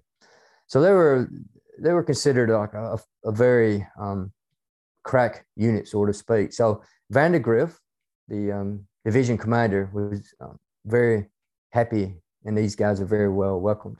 So they arrived, and that allowed Vandegrift to form a 360 degree perimeter, where before, if you remember, and we spoke about last podcast, they had a horseshoe shaped perimeter, and he couldn't really um, man their southern line, so to speak, because the, the main threats were to the front and to the flanks. And that's when the Japanese attacked on Bloody Ridge. But um, so that allowed him to form a 360 degree, but also allowed um, 360 degree perimeter, but also allowed the Marines to have a fresh unit to conduct some limited offensive operations to try to go after the Japanese to push them back. Also, at the same time, the Marines had a number of uh, promotions um, to some of their lieutenant colonels to colonels. So they had an excess amount of colonels. So it allowed the um, division commander to get rid of some of his, I guess, less aggressive and older um, colonels, which he did. But in, in doing that, he uh, promoted some of his more younger and aggressive uh, leaders up to higher positions. And one in particular was Red Mike Edson, who was the um, lieutenant colonel before, or sorry, he was a colonel before, but he was um, the um, battalion commander of the first Raider Battalion at Bloody Ridge. But he was very aggressive, and um, he was given command of the Fifth Marine Regiment.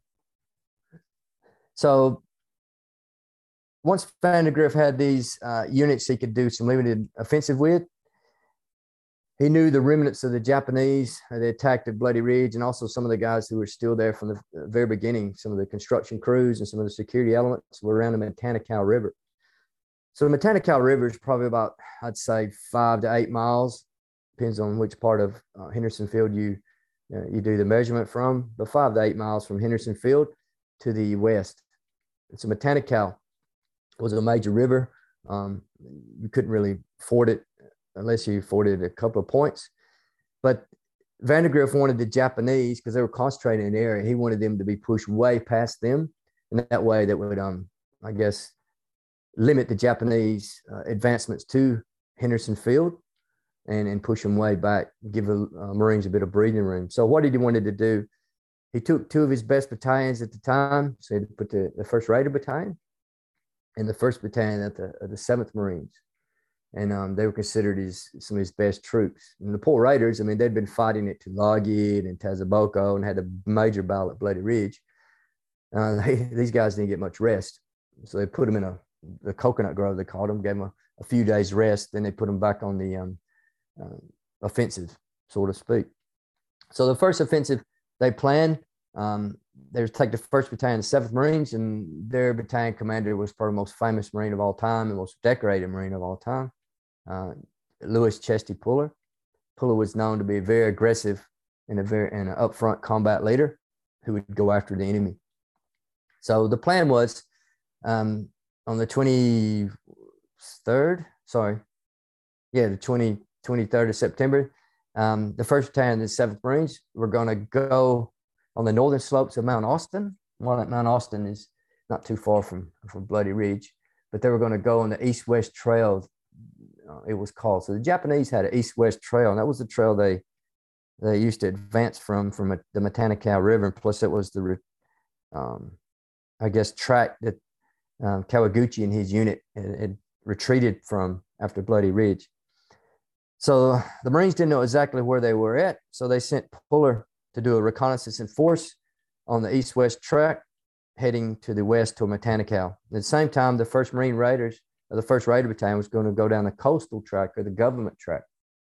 So the government track was a was a pre-war track that used to service all the coconut plantations. So it, it as, as the name implies, it basically went on a coastal track. It was a, a little um, um, copper cart road, as some of the Marines called it. And it wasn't a, a, a, great sealed road or anything like that. It was just a dirt trail um, they could move up and down through. So they was going to, uh, the first Raiders were going to walk, I guess, go kind of in parallel with the first battalion Seventh Marines. So the first battalion Seventh Marines on the 24th, they were moving and they hit a, uh, some Japanese pickets on the slopes and they pushed their pickets back and the, um, the Japanese had a, a series of cooking fires and Puller was about a third or fourth man back in the line because he was leading from the front and he, he bent down to sample some of the, the Japanese rice I think Craig, you mentioned before how the Japanese used to carry their, their yeah. rations. Yeah, so, I'll mention to the audience. Uh, it, it's a bit of an odd thing to think about because you know, as they say sometimes, it's the the the unsexy part of uh, war is the logistics, and for the Japanese compared to the uh, the American forces on the islands, the Americans had ready to eat rations like uh, C rations or K rations, but for the Japanese, they had more or less they would lug these bags of rice on their backs with various other things like uh, some dried fruits and some fish if they're lucky. But this meant that at nighttime or whenever they had to eat, they actually had to boil the rice. And this gave away your position, like you said, with the uh, it's like a smoke signal. And for snipers, this was a pretty crucial uh, flaw in planning, and it would lead to a lot of problems for the Japanese. Yeah. Yeah, but and um, yeah, you will see that later. We'll talk about how uh, Guadalcanal became known as Starvation Island for the Japanese. Oh yeah. So the rations they didn't have a lot of rations even to, start with, and um, I guess very, I guess had the perishable rations too, not like the Marines with the with their get to learn uh, from the Japanese accounts. You get to really learn about what you can eat when you can find just about nothing on an island. yeah, well, they ate the lizards and the and the spiders and the and and everything on Guadalcanal. I think you know there's there's all kind of little animals that run around through there. Um, there's not many snakes on Guadalcanal. You know, you read some of these stories. Oh, you know the poisonous snakes on Guadalcanal. I mean, I was there. the Japanese ate them all. oh yeah, that's probably, probably what happened. They they exterminated them. They put them in extinction. There are some snakes on the island of Guadalcanal, but they're little tree boas or something. Uh, they're like little boa snakes, little tiny ones, but not poisonous at all. I think in the Solomon Islands, there's only one variety of poisonous snakes, and it's a sea snake. Um, yeah, but there's, I think the, the mosquitoes make up for it. I know that oh, they're yeah. still there in swarms. But um, but anyway, the puller had bent down to sample some of this rice, and the Japanese had brought up some of their um, machine guns at the time. So what they the Marines had ran into, they ran into some of the elements of Colonel Oka, who was a Japanese uh, regimental commander, of the 124th Regiment. And Colonel Oka, you'll find out just he's always comes he's, he's coming in and out of the Guadalcanal campaign all the time, you know, and he actually lived through the Guadalcanal campaign. But it's almost every fight the Marines had for the next two or three months, Oka was involved somehow, and it wasn't in in his favor, so to speak. He was, you know, kind of drew the unlucky straw. But anyway, there was Oka's guys, and they would um the ones that really wasn't engaged before so much in Bloody Ridge. I mean, they were involved in the diversionary attack. Um, I think I mentioned, um, but they they didn't do much fighting, so they were fairly fresh. Anyway, they brought up a, a company of those, those guys and set the machine guns up, and they started hitting um, first ten seven Marines pretty hard. But in the ensuing firefight, a number of Marines died. They pushed the Japanese back, and they had about 25 casualties. So they stopped for the night. They radio pull a radio back to division headquarters he says, "Look, I've got a number of casualties. I need some stretchers." Um, division commander said, "Are you? Can you continue on?" He go, "Yes, if you send me some more guys." So they sent the second battalion of the Fifth Marines, which were under a captain at the time, with temporary command. So they sent two five, as they're known it, known as, uh, up to Puller and his battalion with stretchers. So Puller sent back two rifle companies um, carrying his 25 wounded, which it would take two rifle companies to take them back because once again, they didn't have any helicopters in those days, and there's no roads, no jeeps, nothing like that. So they had to hand carry them over this tough terrain, and also provide security. So it, it would took taking at least 300 guys to probably take those 25 back safely. So Puller still had one rifle company, and he had another battalion. So he continued on the next day. So they went down into the east-west track. Goes in a place called the Valley, and it goes to the um, east bank of the Matanikau River. Now, just a side note, uh, the valley was later known in another um, Battle of Matanikau. Um, there was a war correspondent named John Hersey, and he wrote a small book, about 60 pages, I think 70 pages. It was called The Valley, or Into the Valley. I think it's maybe The Valley, but it's John Hersey. And it's a good um, depiction of, of a Marine rifle company. He's with them when they go under fire going down in that valley. So that's a quite interesting book if any one of your um, listeners want to, to see that one. It's called John Hersey into the Valley or the Valley. But anyway, they moved down the valley. They went down the um, the um, east bank of the Matanikau, and they passed a spot known as the One Log Bridge, Nippon Bridge, or the Japanese had, or uh, Japanese One Log Bridge, or Nippon Bridge. It was known to the Marines. So it was a. I've never seen a photo of it. I know exactly where the site is. I mean, I've visited a number of times, but um, from this depictions of it, it was a one or or potentially two logs together with a with a handrail, very crude bridge over the, uh, I guess a um, a point of the Matanikau that's easily crossed, um, a narrow part. But anyway, they, they passed it, didn't see any Japanese, and they went into the mouth of Matanikau. And they were receiving a bit of a mortar fire at the time, but they tried to push across the mouth of Matanikau. And they sent one platoon over and they got hit pretty hard machine gun fire. But division, that radio back division thought that that um, the Marines had actually made it to the other side. So they did a, um, a guy called Twining, who was the operation officer. He did a, a plan on the fly, so to speak. And they sent, so the Raiders, first Raiders were, were getting on the scene at this time. So they had two battalions there, and they, they um, decided to do a plan to, to eliminate these Japanese because the Marines intelligence you know, just like the Japanese intelligence failed at a number of times in the campaign. So the Marines thought they only had about three, three to 400 Japanese in that whole area, and they were very um, disorganized and, you know, they've been easily to be pushed over. But what the Marines didn't know, the Japanese had landed a fresh regiment, the fourth um, Japanese regiment, the second Sendai division. So they were fresh troops. You know, there's probably about um, almost 2,000, two to 3,000 of them over there, fresh troops. So um, they sent Edson up, 5th Marine um, Regimental Commander, to take charge of the overall um, operation.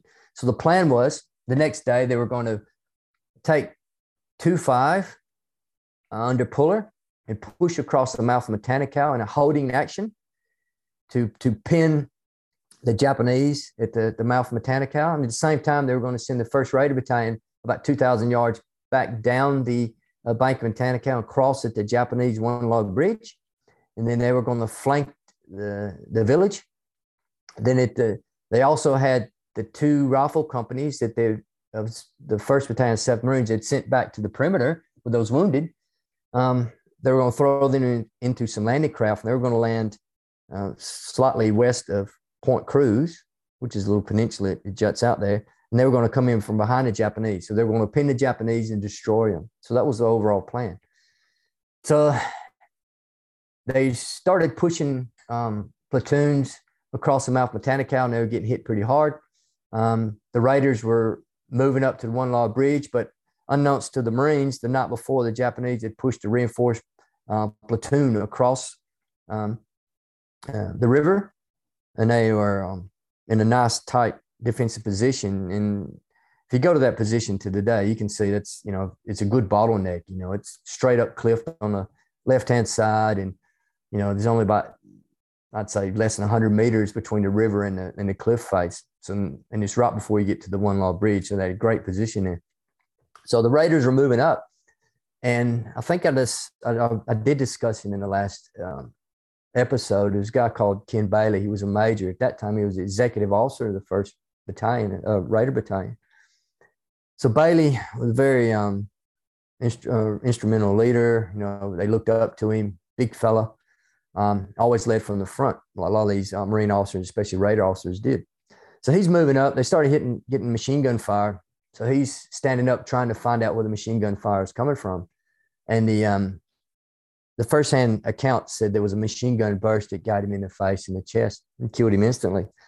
So they're stuck there. Um, the, the battalion commander, who was Lieutenant Colonel um, Sam Griffith, he came up, seen his executive officer dead, became very um, mad, as you can imagine, and decided they needed to flank these Japanese, or tried to flank the Japanese. So he took a unit and tried to flank the Japanese. But, you know, I've, I've been to that spot and you look at it and think there's no way in the world you get up these cliffs. They tried. And uh, he ended up getting shot in the shoulder and severely wounded, and the attack stopped. So that's a, one of the few times the Raiders were ever stopped in the Pacific War was, was at that time there. But it, or um, Bailey, I think I mentioned in the last episode, he'd earned a Medal of Honor. He, he, he was nominated and he later received a Medal of Honor posthumously. He, um, he didn't even know he ever received it for the Battle of Bloody Ridge less than two weeks earlier. So it was a major um, blow for the Raiders. Anyway, the Raiders were stuck there. 2 5 was stuck. So at the same time all this was occurring, there was a major Japanese air raid at the airfield. And the, the communications were, were distorted. So just like the fog of war happens a lot of um, engagements such as this, um, the division command thought the Marines were across the river, the Raiders were across. So that was gave them the green light to send their amphibious uh, force of the one seven around in the in run. So they sent these guys in, they threw them on the boats real quick, and they landed. And when they landed, they landed at um, just west of Point Cruz. So any of you, you viewers ever been, or sorry, any of your listeners ever been to Guadalcanal? Honiara is the capital city, and that's you know built straight on this battlefield. And if they ever stay at the, you know, the King Saul Hotel or the um, a couple other big uh, hotels there now, it's basically on the same ground these guys landed, and the um, um like the police stations and all that is roughly where this area these guys fought over. So they landed and they went up to the nearest high point, which is Hill 84. And they noticed they were going through bivouacs and they was going through the Japanese bivouacs. They quickly evac- um, evacuated, was watching them. So they went up to the top. Executive officer was a guy named um, Major Arthur Rogers. So he called his two company commanders together in a command group and a mortar hit, hit right in the command group and killed him instantly and, and severely wounded another one. So the fight was on. The Japanese had him pinned down. So Puller um, was trying to tell Edson, he goes, Look, my guys are there. We need to get them out. So Ed, Edson was trying to formulate a plan, trying to say, Okay, let's see if we can work this out. And Puller, being Puller, was a bit rash and says, No, you're not going to leave my guys to, to suffer or to die. So he, he jumped in a small boat and he went out to the USS Monssen, which was a four stacker destroyer, which was providing cover and fire back at Kukum. So he jumps on that, gets uh, a guy called Coast Guardman um, Douglas Munro, who was the leader of the landing craft, and they went back. And um, in their haste, the Marines forgot the radios, so they're using the semaphore flags. They jumped. A guy called Raysbrook, Sergeant Raysbrook. He jumped up on the um, the ridge under Japanese fire and started um, doing a signal flagging to Puller, who was on the on the destroyer. So they basically started laying down a quarter of fire, five inches on the left and right, to allow the Marines to evacuate. So Marines evacuated, and Douglas Munro. This is the only time um, uh, a U.S. Coast Guardman earned a Medal of Honor, and all the U.S. Coast Guardsmen, if you speak them to to them to this day, they know about Munro. Um, so Munro, his front, his gunner in the lead, lead of his ship was hit and wounded. So he jumped on a machine gun in the bow of the boat in the front of the boat, and it was a Lewis gun. And at the time the Marines were evacuating, one of the Marines, um, one of the landing craft was hung up on a sandbar. They were trying to, they hooked up some cables trying to pull it off. So Munro put his boat between that boat and the Japanese to provide cover and fire. And then when the boat was freed, Munro was basically hitting the head with a machine gun fire. And um, he later died um, very shortly after that. And um, he was nominated in for the for the Medal of Honor. So the Marines evacuated, got everyone out, and it was the only time in the Guadalcanal campaign the Marines actually suffered a defeat and gave the Japanese a little bit of a, a I guess, a pep up, so to speak, and motivated. So that was known as the Second Battle of Matanikau. So Marines moved back to the perimeter, um, and kind of licked their wounds, but they knew there was a lot of Japanese there, and they wanted to push them out. So um, this leads up to the third battle of the Matanikau. The third battle of Matanikau happened from the 7th to the 9th of October. So it was basically the same plan. Um, and, but this time it was a bit more thought out with intelligence, more artillery support. Um, they were going to use five battalions, and that was the largest attack the Marines had in their campaign uh, to that date. So um, the 5th Marines were going to once again, they were going to attack at the mouth of Matanikau and hold the Japanese. And then there were three battalions of the 7th Marines were going to cross, singly cross this one log bridge. That, that, that one log bridge got a lot of work out during the whole, whole campaign, I tell you that, with the Japanese and Marines going back and forth across it. But they were going to move across. And then there was there's a series of three big ridges there in Guadalcanal. And one battalion was going down one ridge, second ridge, and third ridge. Each battalion was going to take a ridge, and then they would basically um, flank the, the um, Japanese and destroy them. So at the same time, the Japanese had decided to do a major offensive in Guadalcanal. So they started bringing in elements of the second Japanese Sendai division to, to be their main offensive force. So the elements of those guys started landing. So the Japanese knew that they were going to be bringing heavy artillery and tanks later in on in October. So what they wanted to do was form a beachhead on the east bank of the Matanikau. And that would be a good jumping off point for their attack because they knew the only place you could bring tanks or tanks across Matanikau was at that mouth because that's where the coastal track it went across the mouth of Matanikau. Kind of like Alligator Creek, you know, the only place you could cross is a sandbar. You know, at certain times of the day, then you could cross them the sandbar, and it was like a natural bridge. But that's the only place the Japanese could cross with the tanks there. And they knew if they could cross it and have a staging point, assembly points on the other side of the river, then they could just shoot straight down the coastal track, straight into Henderson Field, basically, and give Marines a hard time. So they were very prepared to to hold the Matanikau. So the Marines had that same idea. You know, they wanted to make sure the Japanese was way away from the Matanikau. So the Marines beat the Japanese to the punch, so to speak, um, and they started their offensive. Now, when the Marines moved up, they thought the Japanese, all the Japanese were on the uh, west bank of Matanikau. But what the Japanese had done, they'd put a, a reinforced company um, across and they'd dug in um, about four or 500 yards from the mouth of Matanikau. So these Marine battalions, the 5th Marines, hit these hit these guys, and the fight was on. You know, it was very close quarter. It was jungle, and they, you know, couldn't see each other, so they, you know, they were pinned down and they were fighting pretty hard. Um, and the poor raiders were promised, okay, we're going to hold you back. The first, we got a big um, convoy coming in in around October the 13th, and you'll be evacuated from Allen, so you don't have to do any more fighting. But the overall command, once again, was Edson, and Edson loved his, his raiders. So he asked for a raider company to come up to assist. And then he asked for another company. Then most of the raiders came up to assist in that. So the one last fight. So they were they were pinned down um, fighting, fighting, and the raiders had actually formed over the mouth of Matanikau. The Japanese decided to do a breakout that night, and they overran one of the platoons of the raiders and killed like 12 raiders. And uh, most of the Japanese died. They didn't cross the, the mouth, but um, yeah, the raiders got hit pretty hard. Uh, the next morning, the three battalions of the 7th Marines, well, I won't say all 7th, you had two battalions of the 7th, and the, the 2nd Marine Regiment, I think if you remember my last last episode, was part of the Second Marine Division, but because they didn't have the Seventh Marine Regiment initially, uh, the Marine High Command gave the First Marine Division the Second Marines. So the first, Second Marines Regiment was actually the first ones to land, you know, and they were the, first, you know, they were kind of the last ones to leave, so they they got kind of the the raw end of the stick. But they were garrisoned Tulagi, which is about 20 miles away. They'd brought the one of their battalions over as a fresh battalion, so they had the third battalion, the Second Marines, involved in this attack. it was under a, a fellow named uh, Colonel Whaling, Bill Whaling. And um, a little side note here about Whaling. Whaling had formed something called the Whaling Group.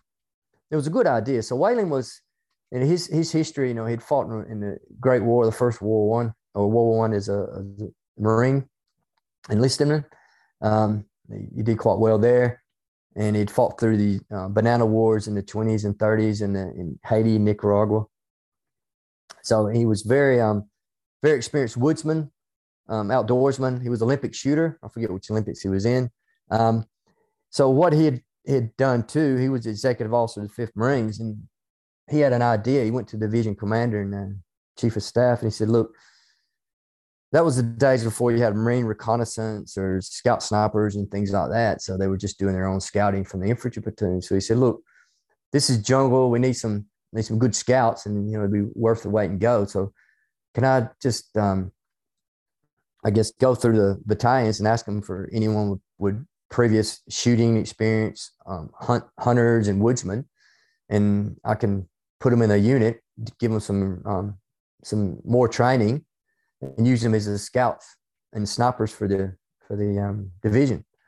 And they said that's a good idea. So they he started um, doing that, and they were called the Whaling Group. And what he would also do, he'd, he'd rotate these guys back to the normal unit so they just share their experience. So it was a good idea. And later in, in the war, um, the Marines formed their scout snipers and reconnaissance units. So that was a good, good, um, good little, um, I guess, origin from it.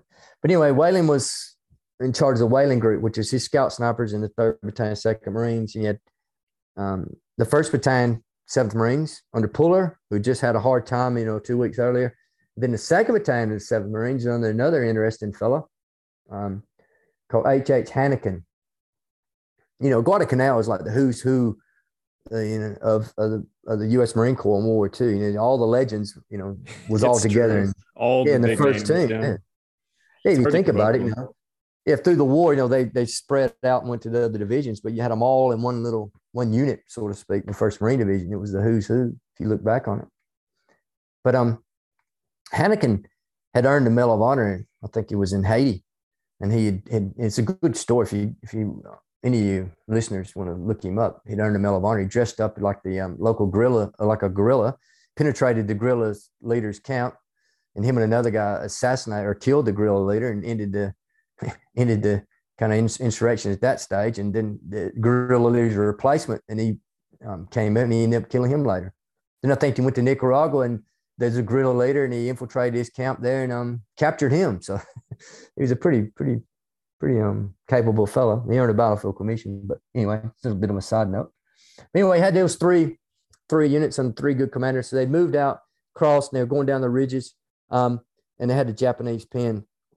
So they started um, really uh, getting into the Japanese. And Puller's actually battalion called a Japanese um, battalion of the 4th Japanese Regiment, a fresh one in a, in a place called the Ravine. So if you go to Honiara to this day, where the Parliament House is, if you go not too far from the Parliament House, it's a deep ravine. And and the coral ridges in, in Guadalcanal to this day, if you see them, all the ridges are fairly barren due to the coral, I, told, I was told. And then in the ravines are uh, thick jungle. So obviously that's in with the river or the creeks and stuff going through them. So it's a good place to bivouac the Japanese were called in there, and, and Puller started um, calling in his uh, mortar fire on both ends, and he had a Japanese trapped, and he had a 75 millimeter howitzers. Artillery support was was pinning these Japanese too. And then the Japanese, if you go to this ravine to this day, it's straight up and down. So they're trying to get out on the other side, and the machine guns um, started taking the Japanese out. And I think Puller, one of his commanders, said it was a, a machine made for extermination. That was what that whole whole episode was. So they got a bit of a payback from you know two weeks earlier, and um, at this time, uh, the reports, the Marine High Command was receiving reports that Japanese were coming in force. You know, I, I think at the time, I mean, I haven't verified it, but I think they had um, access to to magic, which is the you know the code breaker, naval, Japanese naval code breaking. I think there was some, they were getting some intel, basically saying that look, the Japanese are coming in with a lot of reinforcements, so they thought they're going to hit the the, the perimeter you know, which was lightly manned. So they were they were given an order to withdraw back to the perimeter. But they drew back to the perimeter. In the meantime, I think they were accredited with killing like six or seven hundred Japanese, um, and which put a big, um, almost decimated whole fourth Japanese regiment, and it, it, knocked the Japanese back a bit. So moved back into the perimeter once again. So, um, you got anything you want to add, Greg? I mean, I've been yapping away here. Yeah, yeah, of course. Sorry, I just was listening to Tunley. Um, okay, so around the, I think the ninth or eighth, around roughly around this same time, the Japanese um, 17th Army commander landed, Hyakutake, Lieutenant General Hyakutake. He landed and was taking um, personal command of Guadalcanal campaign. So once again, that's another, um, I guess, another indication how the Japanese were taking this very, very seriously. Um, so he landed with the 17th Army. You you would know that uh, I think the Japanese the armies we say army. It's not like the Western armies at the time. It was more like a corps size. I think um, their armies were like two two or three divisions. Yeah, which you know, in, the Western Army at that time a, a corps was two or three divisions. But anyway, um, Hyakutake landed and he formed his um, headquarters at Kokumbona. And that was the the area where he'd formed. Um, so the Japanese had a major plan going at the time, and they were going to, you know, with air, sea, and land, you know, they were really going to knock these these Americans off Guadalcanal. So you know, Yamamoto, uh, the naval commander, was involved. Um, massive amount of air was coming to Rabaul, Rabaul, as some people call it, and they were getting a lot of reinforcements because you can remember these the Henderson Field was getting hit almost every day with air raids. Um, normally around 11 or 12 o'clock. The Marines called it Tojo time. That's, that's how long it took them to fly from Rabaul to hit it. And then, you know, I could go off sidetrack and talk about the coast watchers and, you know, and how uh, the Marine Wildcats would take 45 minutes to get up to 20,000 feet. And yeah, it was, it's good. It's good, um, good study about all that. But, um, try not to get sidetracked here. So the Japanese plan was to, before they were landing all their troops mainly in fast destroyers, the Japanese called rat runs, and the Marines call them Tokyo Express down the slot there in Solomon Islands. The Japanese said, "Well, we've got these transports, and we've got you know tanks and heavy artillery, and we can't put them on destroyers, so we need to put them on these transports." But they're, they're a bit slow, so the Japanese ruled the night, so to speak, with their naval naval support, and the Marines ruled the day with their air support from Henderson Field. So they knew that they they couldn't get those transports in at night and get them out the next day, or, or vice versa, before the Marine air could take them out. So they had to neutralize Henderson Field. So Japanese Naval High Command come up with a plan. They said, okay, what we'll do is we'll send our battleships down, um, and we'll just just obliterate the airfield with, with just naval um, bombardment. Because you got to remember, the, the Marines were getting hit almost every night by naval bombardment. Because then when the Japanese would do their rat runs or um, supply runs with these fast destroyers, those fast destroyers would drop off, and then on the way out, they'd fire a few rounds into the perimeter, you know, with their five inch rounds. So the Marines getting hit every night with that. So they're getting kind of used to it. So the plan was um, Yamamoto formed the largest naval group um, since Midway. They were going to push out, excuse me, they're going to push out, and then they were going to bombard Henderson Field, neutralize it. Then they would allow them to unload their transports with, um, without being harassed in the day.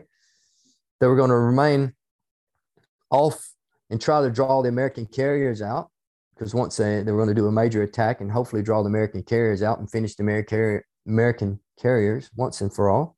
Because it was, yeah, Yamamoto's basically his obsession was to have the decisive naval battle, and he was looking for it this entire time. And yeah. I guess it, it potentially gave them the opportunity because they knew the American carriers had been in the area, you know, and they thought, well, we can draw them out because they're they're waiting on us.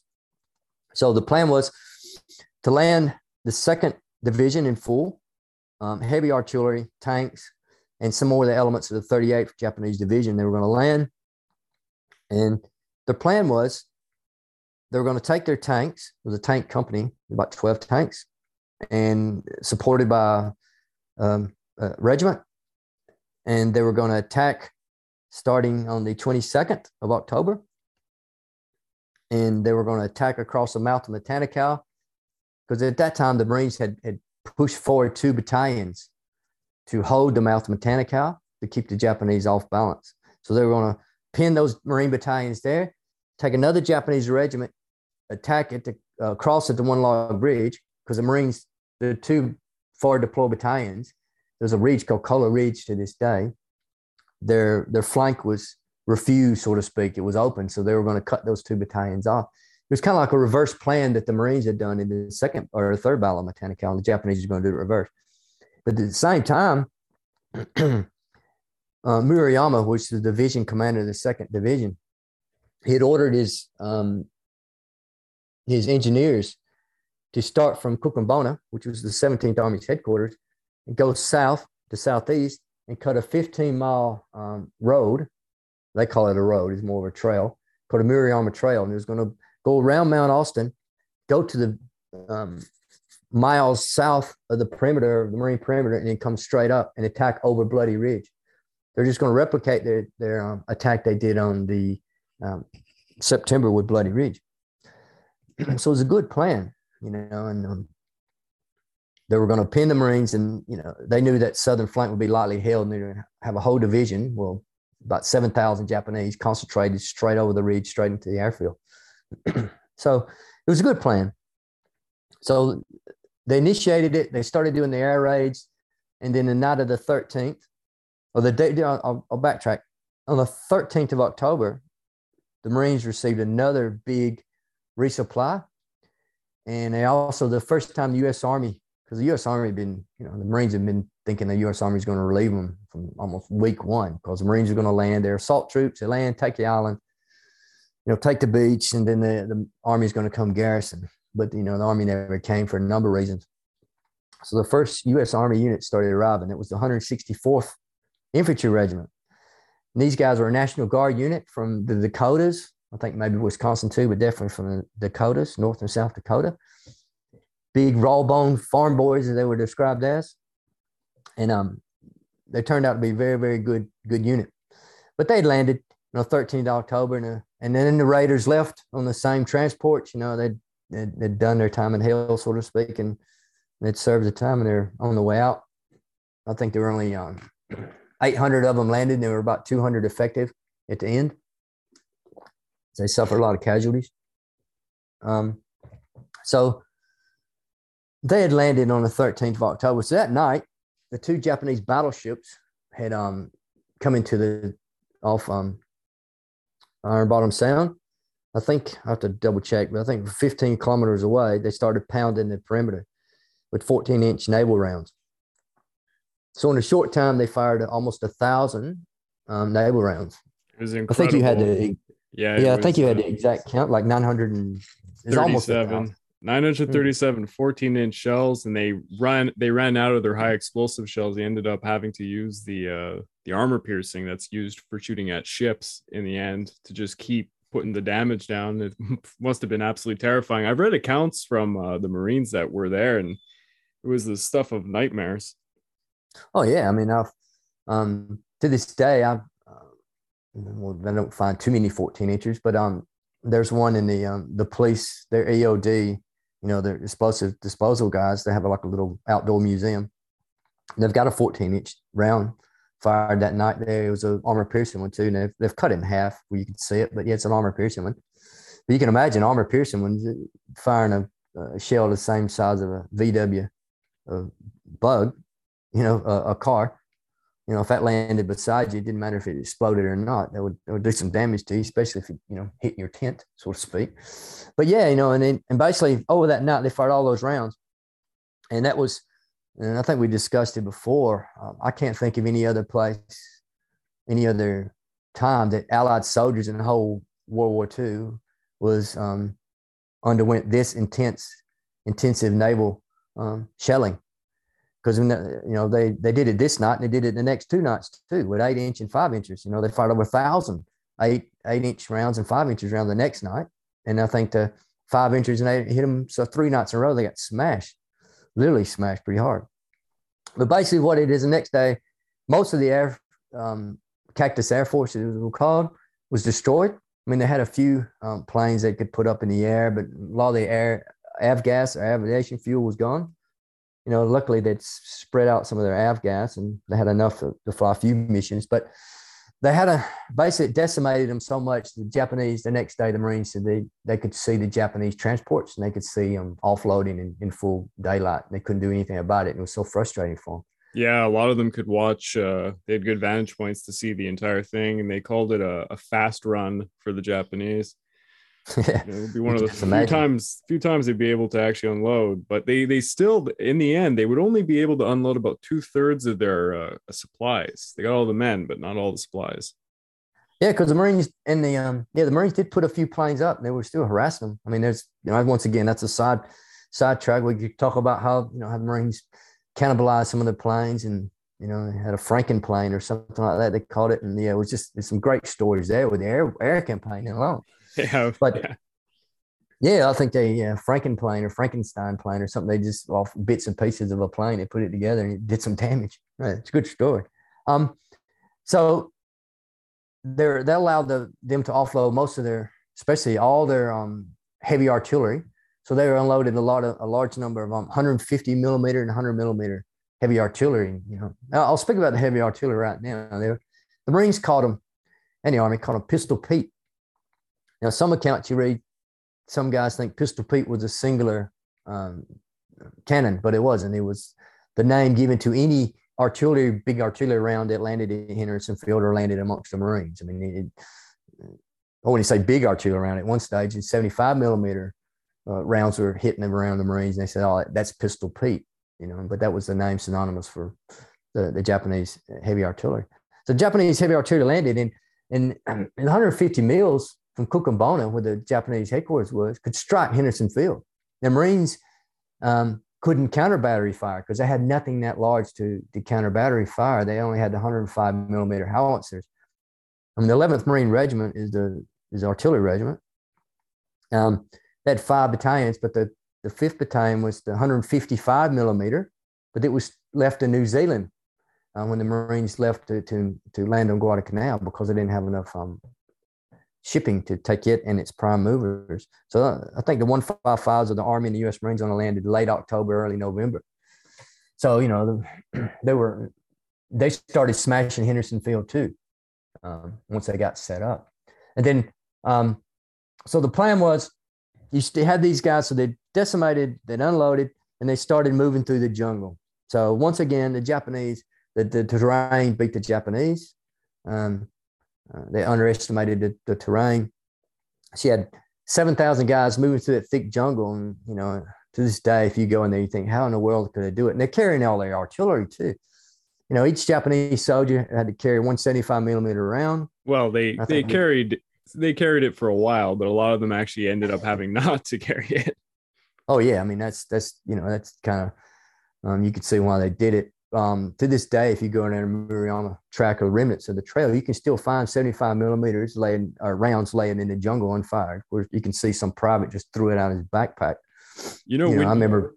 Yeah, go ahead. When you uh, when you read a lot of the accounts from the Japanese side, whether it's Guadalcanal or some of the other islands, there's um it's kind of a theme about it's usually food. It's it's usually starvation that you hear. But another thing that I heard, particularly when it came to this account when they were carrying the artillery, it's the weight of the equipment the Japanese had. And I don't know if a lot of the viewer uh, listeners know. It's a little bit ironic, but if you look at all the armies in World War II, the Japanese were some of the smaller guys, but they had the heaviest equipment. They had the largest bayonets, the heaviest rifle, they had the heaviest ration pack and then these guys who had to bring this artillery the pieces of the artillery they basically from the accounts i read a lot of them they couldn't do it they after a few uh, days marching they actually had to give it up so it's yeah, um see, yeah. it's just it's another one of those small little details that kind of like japanese logistics was not uh not up to par yeah i mean i've carried in that, those same jungles i've been on parts of the Murayama track and i've been in jungles elsewhere in the world but I'm telling you, you, know, you're carrying just a little bit of weight, and you can feel it very quickly. And and they had a lot of bulky items too. I mean, you know, they, they're just stripping apart a whole, you know, 70 millimeter howitzer and a 75 millimeter howitzer. It's just amazing what they, they they thought they could achieve, but just the whole mentality of them thinking they could do it. It's you know, you just got to take your hats off to them for the you know, determination. It's, it's the old idea that insane. Well, the officers in the Japanese military used to tell the, all the men that while it you know the while the technology was against them, it was the spirit of the, the, the, Japanese spirit that would win the day in the end. Yeah. It was the, you know the tenacity and uh, well, yeah, the kudos, kudos to them for for fighting like that. But uh, the logistics did pan out. Yeah. Yeah, well, like I said, logistics on, on Guadalcanal, both both forces are fighting at the end of the logistic trail. I mean, it's a great study in the in the in logistics. You know, the logistics win the win the wars. You know, win campaigns. Yeah, but but these guys moved through the jungle and they underestimated the jungle. Um, Murayama, division commander, delayed his attack. Was supposed to go on the 22nd. He delayed it, you know, to the 23rd. So the guys at the mouth Mechanic out of the tanks, they did a probing attack at one stage with a couple of tanks. And they said, this is what the Marines had over there. Then they pulled them back.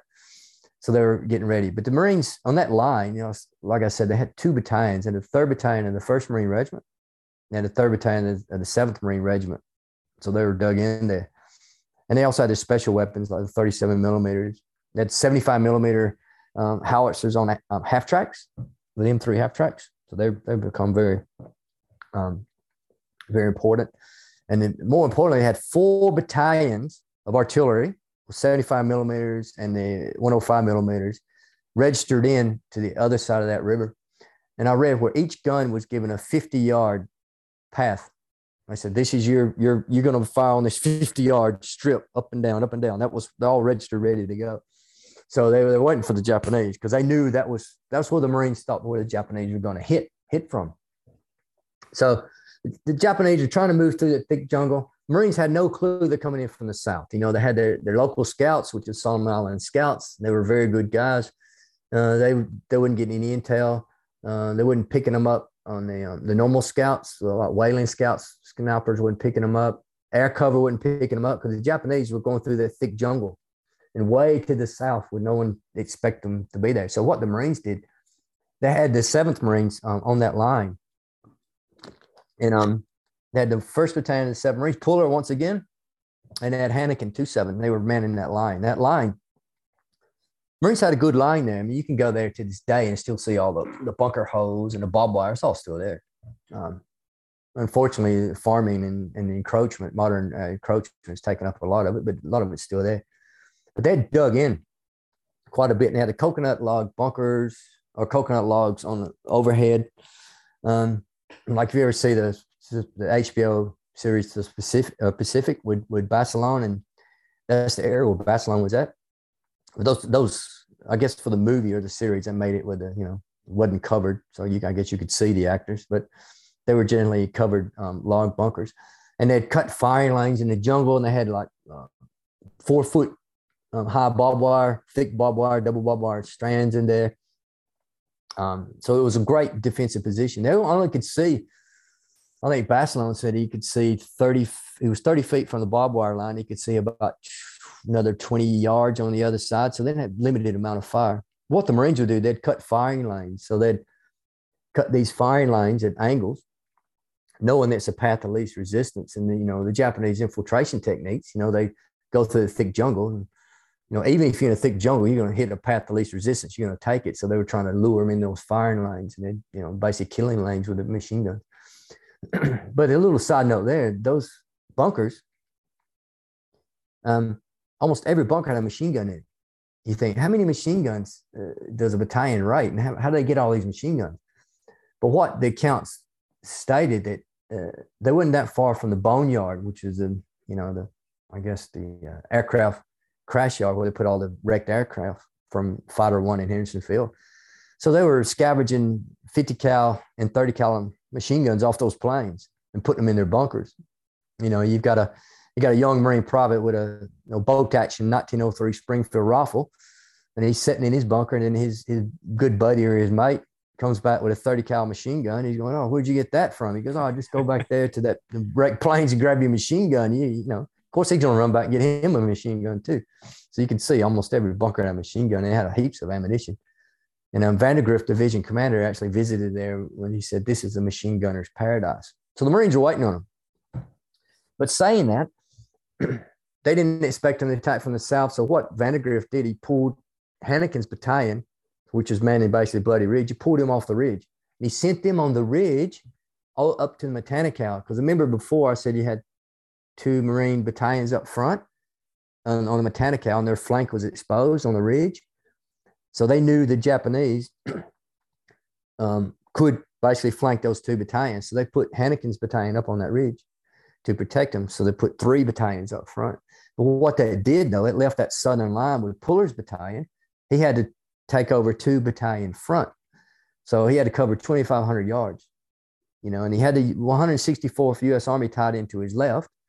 Um, but still, uh, there were he only had 500 guys to cover those. So he had 500 guys spread out over 2,500 yards, ready to accept roughly six to 7,000 Japanese concentrated attack. You know, in the second Sendai division, one of the best divisions I had. So, you know, the Marines are getting set up for a, a major fall here. But the attack was delayed. The word got back to the 23rd okay, delayed it one day. And um, we were almost in the jungle. He said, I came back on the 23rd, it'll be the 24th. But once again, there's always someone who don't get the word. And in this case, it was the Japanese general and a, in a Matanikau. So he didn't get the word. So he attacked with his tanks. They started out 12 tanks, or sorry, nine tanks. They attacked with nine tanks across in a row, like ducks in a row across the mouth of Matanikau. There's some famous photos. Um, you still see those nine tanks in a row on Guadalcanal. So they started out, and the Marines started um, hitting them pretty hard with 37 millimeter anti tank fire and a 75 millimeter off the half half tracks. And at the same time, the infantry supporting those tanks started out in their assembly areas, and the Marines started landing all their artillery, pre-registered artillery. So it was reported they uh, fired over 6,000 rounds in a small area. They basically decimated. Oh my God. Yeah. Yeah. They basically decimated the Japanese in. And the whole companies are being wiped out in the assembly area before you even get to the, the attack points or attack line. And um, one of the Marine veterans of the Great War, World War One, said, "Look, place looked like you know the Argonne or the Somme or something like. It looked like a World War One battlefield. You know all the all the craters there and everything. So basically wiped. It just almost wiped the whole regiment. Not wiped them out, but just destroyed their their um their attack before even started. And the tanks were all taken out mainly by the 37 millimeters. One tank made it to the other bank, and there was one Marine private that stuck a hand grenade in the track and blew, you know, stopped it. And then a 75 millimeter took it out. So basically, that their attack was decimated. Um, Colonel Oka was going to lead the flanking attack across the bridge and on the ridge, and so Oka's back in there again. But once again, his he was delayed, so he didn't attack that night. So they couldn't even coordinate between those two forces that was operating together. And so they were that attack stopped. The, the guys on the south haven't attacked yet. So on the night of 24th, 25th, the Southern group attacked. So this is going to be known as the Battle of Henderson Field. So they attacked, and luckily for the Marines, the Japanese uh, could only attack in company strength because to this day that jungle is super thick. I mean, I've walked that jungle I don't know how many times. I've probably been in that jungle more than anyone other than a local that I can think of. Um, the researching um, those bunkers and, uh, that line there was two trails that Japanese used because they took the path of least resistance. One of the trails was in the middle of C Company. And that's where the um, famous Marine John Basilone comes in. So Basilone was a heavy machine gun sergeant, section leader. He had four heavy machine guns with a 1919 water cool, or sorry, 1917 water cooled machine gun. He had two bunkers. And um, I won't get into too much detail of his actions, but if you go to my um, a lot of these I've been talking about. If you go to my um, YouTube site on the Guadalcanal Walking the Battlefield, you'll, you'll see these sites how they look today. And I'm, I'm basically giving you a tour of, of these sites. And please do so, check out his YouTube channel, everybody. It's amazing seeing your episodes. And it, it's one thing to talk about these battles and see the photos. Well, when when there are photos, mind you, but for you to actually go to the physical location and show what it looks like today especially these remote locations that many people have never seen in their lives it's very interesting. Yeah like i said at the very beginning not some guys who go the week long tours there um, never go off the beaten track so to speak. They, they go to the itinerary. But yeah basilone the medal of honor site's there so but he was covering he was covering that on um, uh, important trail and he's also providing um, covering fire for a 37 millimeter anti tank gun. And they had a, a gate. No, I can't pronounce it. Um, it's a French word, chair de phrase or something. It's like a the, the old, you know, you got the log in the middle with the spikes that stick out, you know, and they had that. It looked like something of U.S. Civil War photos. You know, in U.S. Civil War, you say the chair de phrase or something like that. The, the French word. It has a the spike sticking out on a log, well, and it's, it's, killing me. Someone who actually speaks French, I have, yeah, I'm not sure. Oh, that's probably I, I butchered that French. I have no idea, but I think that's that's pronounced. But anyway, um, they had that, and there was there was a gate they would allow. Anyway, they were covering that, and um, it was only like two weeks ago I got to speak to a 97 year old Marine veteran, which I didn't think anyone was still alive, especially from that unit, um, who's who switched on. It's just like he remembers it like it was yesterday. And as more you speak to him, the more he starts to remember. And he was one of the gunners of that 37 millimeter gun. And it's That's just quite incredible. amazing. It is incredible. And the stories he's telling, I mean, he's just, you, get, once I started speaking to him, I know exactly he was, he was there and he was, you know, what he was describing. And he's giving me some good info and he's, he's a good guy. So if you go to my uh, Guadalcanal Facebook site, you'll see him. It's George Mason. And, um, yeah, yeah, and I've got actually a map made by one of the veterans after the battle and show all the gun crews, and his name's on there, George Mason Gun Crew. He tells some great stories, and he, he's only 17 years old. It's a really rare experience to uh, to speak to anyone who survived these events. I, I, had a I had a very unique. Well, I mean, this is going really off of off on a tangent. I had yeah, a I had a unique experience that was a once in a lifetime, and uh, I found it was a little. Tr- it it was a little awkward. Uh, I, my my family's from well the United Kingdom, Uh, they Yes. came over after the war. Uh, everybody, almost everybody, eighty percent of my family died in the in the Blitz in London. Hmm. And um, I ended up dating a, a German girl for a while, and I, I spent some time in Germany.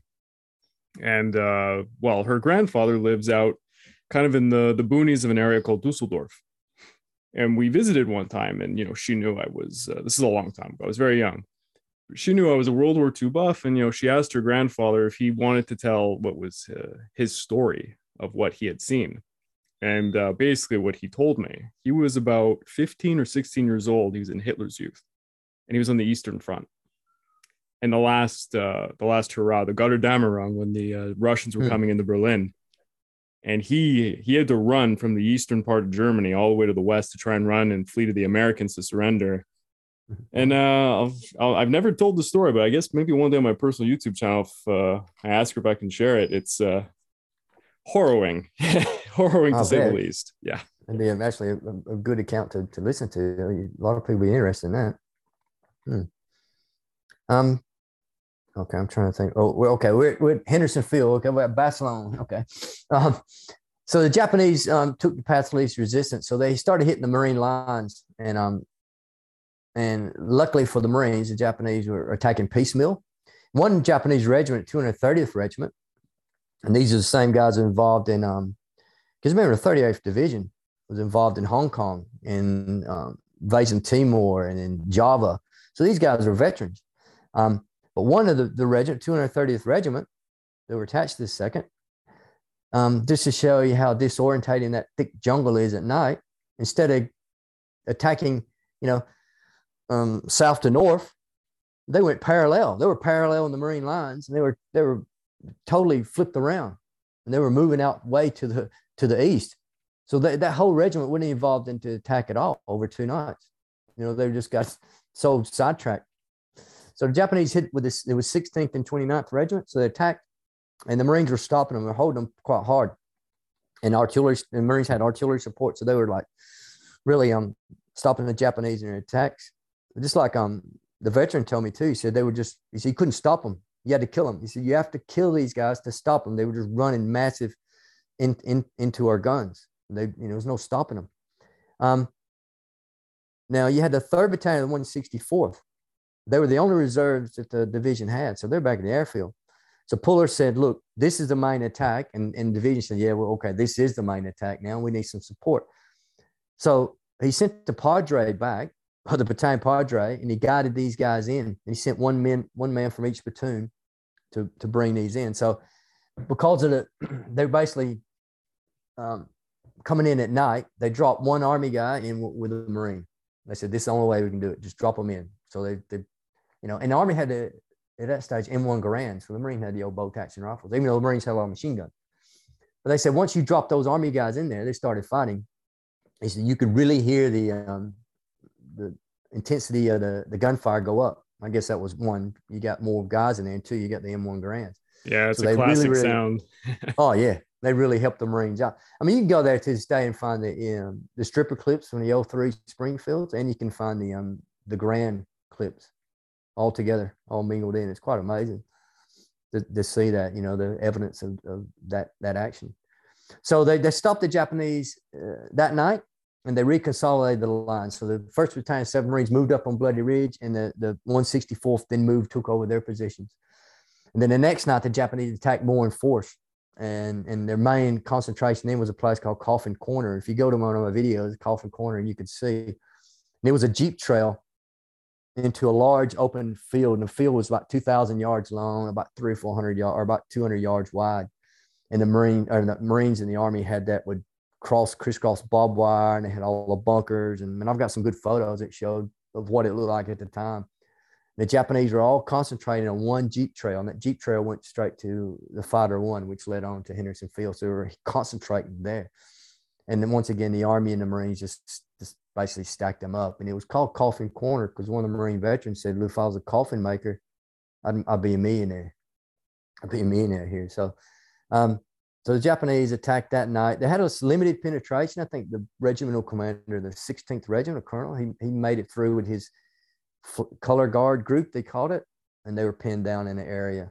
and I've actually located the area. It took me a while, but I located the area. We actually found some um, evidence too on the ground that it's substantiated that in relation to some other evidence with the maps and unit reports. But yeah, and the next day the Marines end up wiping those guys out too. But um, there was one general and two colonels that died in that attack, and I still say I haven't found any evidence to suggest otherwise. But that attack, I think, at Coffin Corner was the last Japanese offensive attack in the Pacific War, not counting China, Burma, India, because you got to remember, Japanese did banzai attacks in other campaigns, but that wasn't a, like an offensive attack, so to speak. The Japanese on Guadalcanal was on the offensive at this stage. They're, you know, their Marines are on an army on the defensive, Japanese are on the offensive.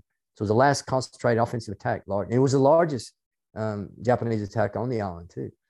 So at Coffin Corner alone, um, they end up killing anywhere between uh, 1,500, 2,000 Japanese along that line. They ended up killing them. Um, so that was stopped the Japanese in its tracks. And those, those Japanese then had to retreat back down the Maruyama Road. You know, and they were out of food by the time they even reached the, the front line. So they had to retreat back down it. Um, so that ended the, the last Japanese major assault of the campaign um, uh, on at the Battle of Henderson Field. Um, that leads us up. That leads us up to to November. So this is all done and dusted on the 20. And once again, the Battle of Santa Cruz Island, which is a big naval battle. So the, the Japanese did lure the Americans out, so to speak. And they fought a major um, carrier battle. Yeah, I guess for the audience, just to explain, this is simultaneously happening. Happening. It's a little hard to describe, but there's this entire naval engagement that's an extraordinary naval battle that's occurring with uh, the carriers Enterprise, Hornet versus the Shokaku, Zuikaku, and uh, the light aircraft carrier. Uh, not as popular. I think it was the Zuiho. yeah. Yeah, major battle. And at the same time, um, on the Sunday, on the 25th, the Marines called it Dugout Sunday because the Japanese did a major, major aerial assault. You know, he had the, the land based bombers and he had the, the carrier based planes, and they were smashing Henderson Field. I forgot, like almost 100, 80 to 100, something like that. You know, they were just smashing them and the, the Marines called it Dugout Sunday because most of them stayed in the dugout that day, so that was you know not to come out because it's really uh, it's at this point where you're really starting to talk about the unsung heroes, the guys repairing that airfield. My God, Seabees. Yeah, can't, Seabees. can't fault the Seabee, Seabees. You know they were the unsung hero of the whole Pacific War. Seabees. Yep. It's amazing what they did. Um, well, like I said, we could go down many rabbit holes here, but I'll try to stay on track. So, so that ended then ended last uh, end of October 27, 28. So the Marines knew that they'd won a good victory and the, and the Japanese were on the hill. So the best time to make a counterattack is now, you know. So Vandegrift said, look, once and for all, I'm going to wipe these guys off the Matanikau because they're, you know, they've just been beaten heavily. So I'm, you know, I'm going to, I'm going to push them back. So on the 1st of November, he took the 5th Marines and um, some of the second Marine Regiment had come over from Tulagi this time, so we were going to use them. So the fifth Marines were going to push push past um, the Matanikau to, to Point Cruz. And then once they reached the Point Cruz area, the second Marine Regiment was going to push past them all the way to Kokumbona, then destroy the 17th Army headquarters and push the Japanese out once and for all. So the attack started quite well. On the 1st of November, the Marine engineers put down three footbridges so they didn't have to use the old log bridge, old coconut log bridge anymore. It's probably probably fill in by this time because you know you'd have thousands of guys over it. But they put three uh, engineer bridges down, and they crossed. The attack was going quite well, but then the uh, First Battalion, Fifth Marines hit an area at the base of Point Cruz, and um, yeah, they got hit pretty hard. And I researched that area quite well because there's still about 23, 24 Marines unaccounted for from that battalion. It was buried on the battlefield, and you know, when I when I worked there, my office was basically in the area where all this happened. So I used to think about those guys every day. Um, it's and, and to this day, there's still, you know, a lot of remains being found. Because after the war, or after the fighting was over, Guadalcanal became a major logistical and training base. So the battlefield was basically, you know, bulldozed very quickly and concrete slab right over to make a base. So a lot of these, um, um, I guess, bodies were still left there, remains. Uh, most of them Japanese. But there's been, you know, after the war, they sent teams to try to find them, but they're still unaccounted for, quite a number of them. But um, anyway, the Marines got hit pretty hard. And they, they got stopped, and then they sent more reinforcements up, and they basically um, trapped the Japanese in a pocket and ended up, I think, killing about 350 to 400 Japanese in a pocket. And the Second Marines Regiment pushed past them and um, all the way almost to Kokumbona, a place called White River, and the attack was going quite well. Mm-hmm. But the, once again, the Marines received information that the Japanese were making a major landing at Koli Point. Now, Koli Point is to the east of Henderson. Now, you got to remember House to the west, which if I had a map, I'd show you. But they, so they okay, we're getting hit hit potentially on our flank. You know, we, we need to stop this attack and bring the guys back. and if you remember that 230th regiment, I, I, was saying it was involved in Battle Henderson Field. It went, went parallel and didn't get into the attack. What they did, they just kept going to the east and they ended up at Koli Point. So there, you know, there was at least about 3,000 of those guys there, 4,000. And then they thought they were landing reinforcements, but they, the Japanese did land reinforcements, landed about three or 400 Japanese. So they formed up with this regiment. So you still had a major force to their east. So what they did, they stopped their attack, pulled the guys back, and the poor 7th Marines, you know, who were given a bit of a break, they didn't get much of a break again. They sent them out to deal with them. So the other, they took the 7th Marines and some of the 164th, and they um, went after the Japanese um, under General Rupertus. They brought him. He was the uh, assistant division commander, so he was in that operation. And anyway, um, they tried to trap the Japanese, but you know, especially some of the the fresh ar- army units didn't close the gap quick enough, and most of the Japanese escaped out of the swamp at Gavaga Creek. They ended up pinning about 450 Japanese or 500 and then ended up killing them. And um, this is the only place where the the Marine I mentioned, Chesty Puller, was wounded in 38 years of combat. It's the only place he ever wounded. So I just I did a video not too long ago on that, on the wounding of Puller, and it, it covers that area. Not too many people I know even go to that area, not even aware of it. Some of the guys who've been, you know, tour guides have been leading groups in Guadalcanal for years have never been there. So, um, there's a there's a, a local chief called um, what is his name? Chief, not Chief Willie. Chief Joseph. Anyway, um, name escapes me. I think it's Joseph. Anyway, he's uh, he he actually lives in that area where the Amtracs are. If you go to visit, there's an Amtrac part from the Third Marine Division. That was part of their training camp after the after the campaign. You know, because once again they they trained there at the Third Marine Division.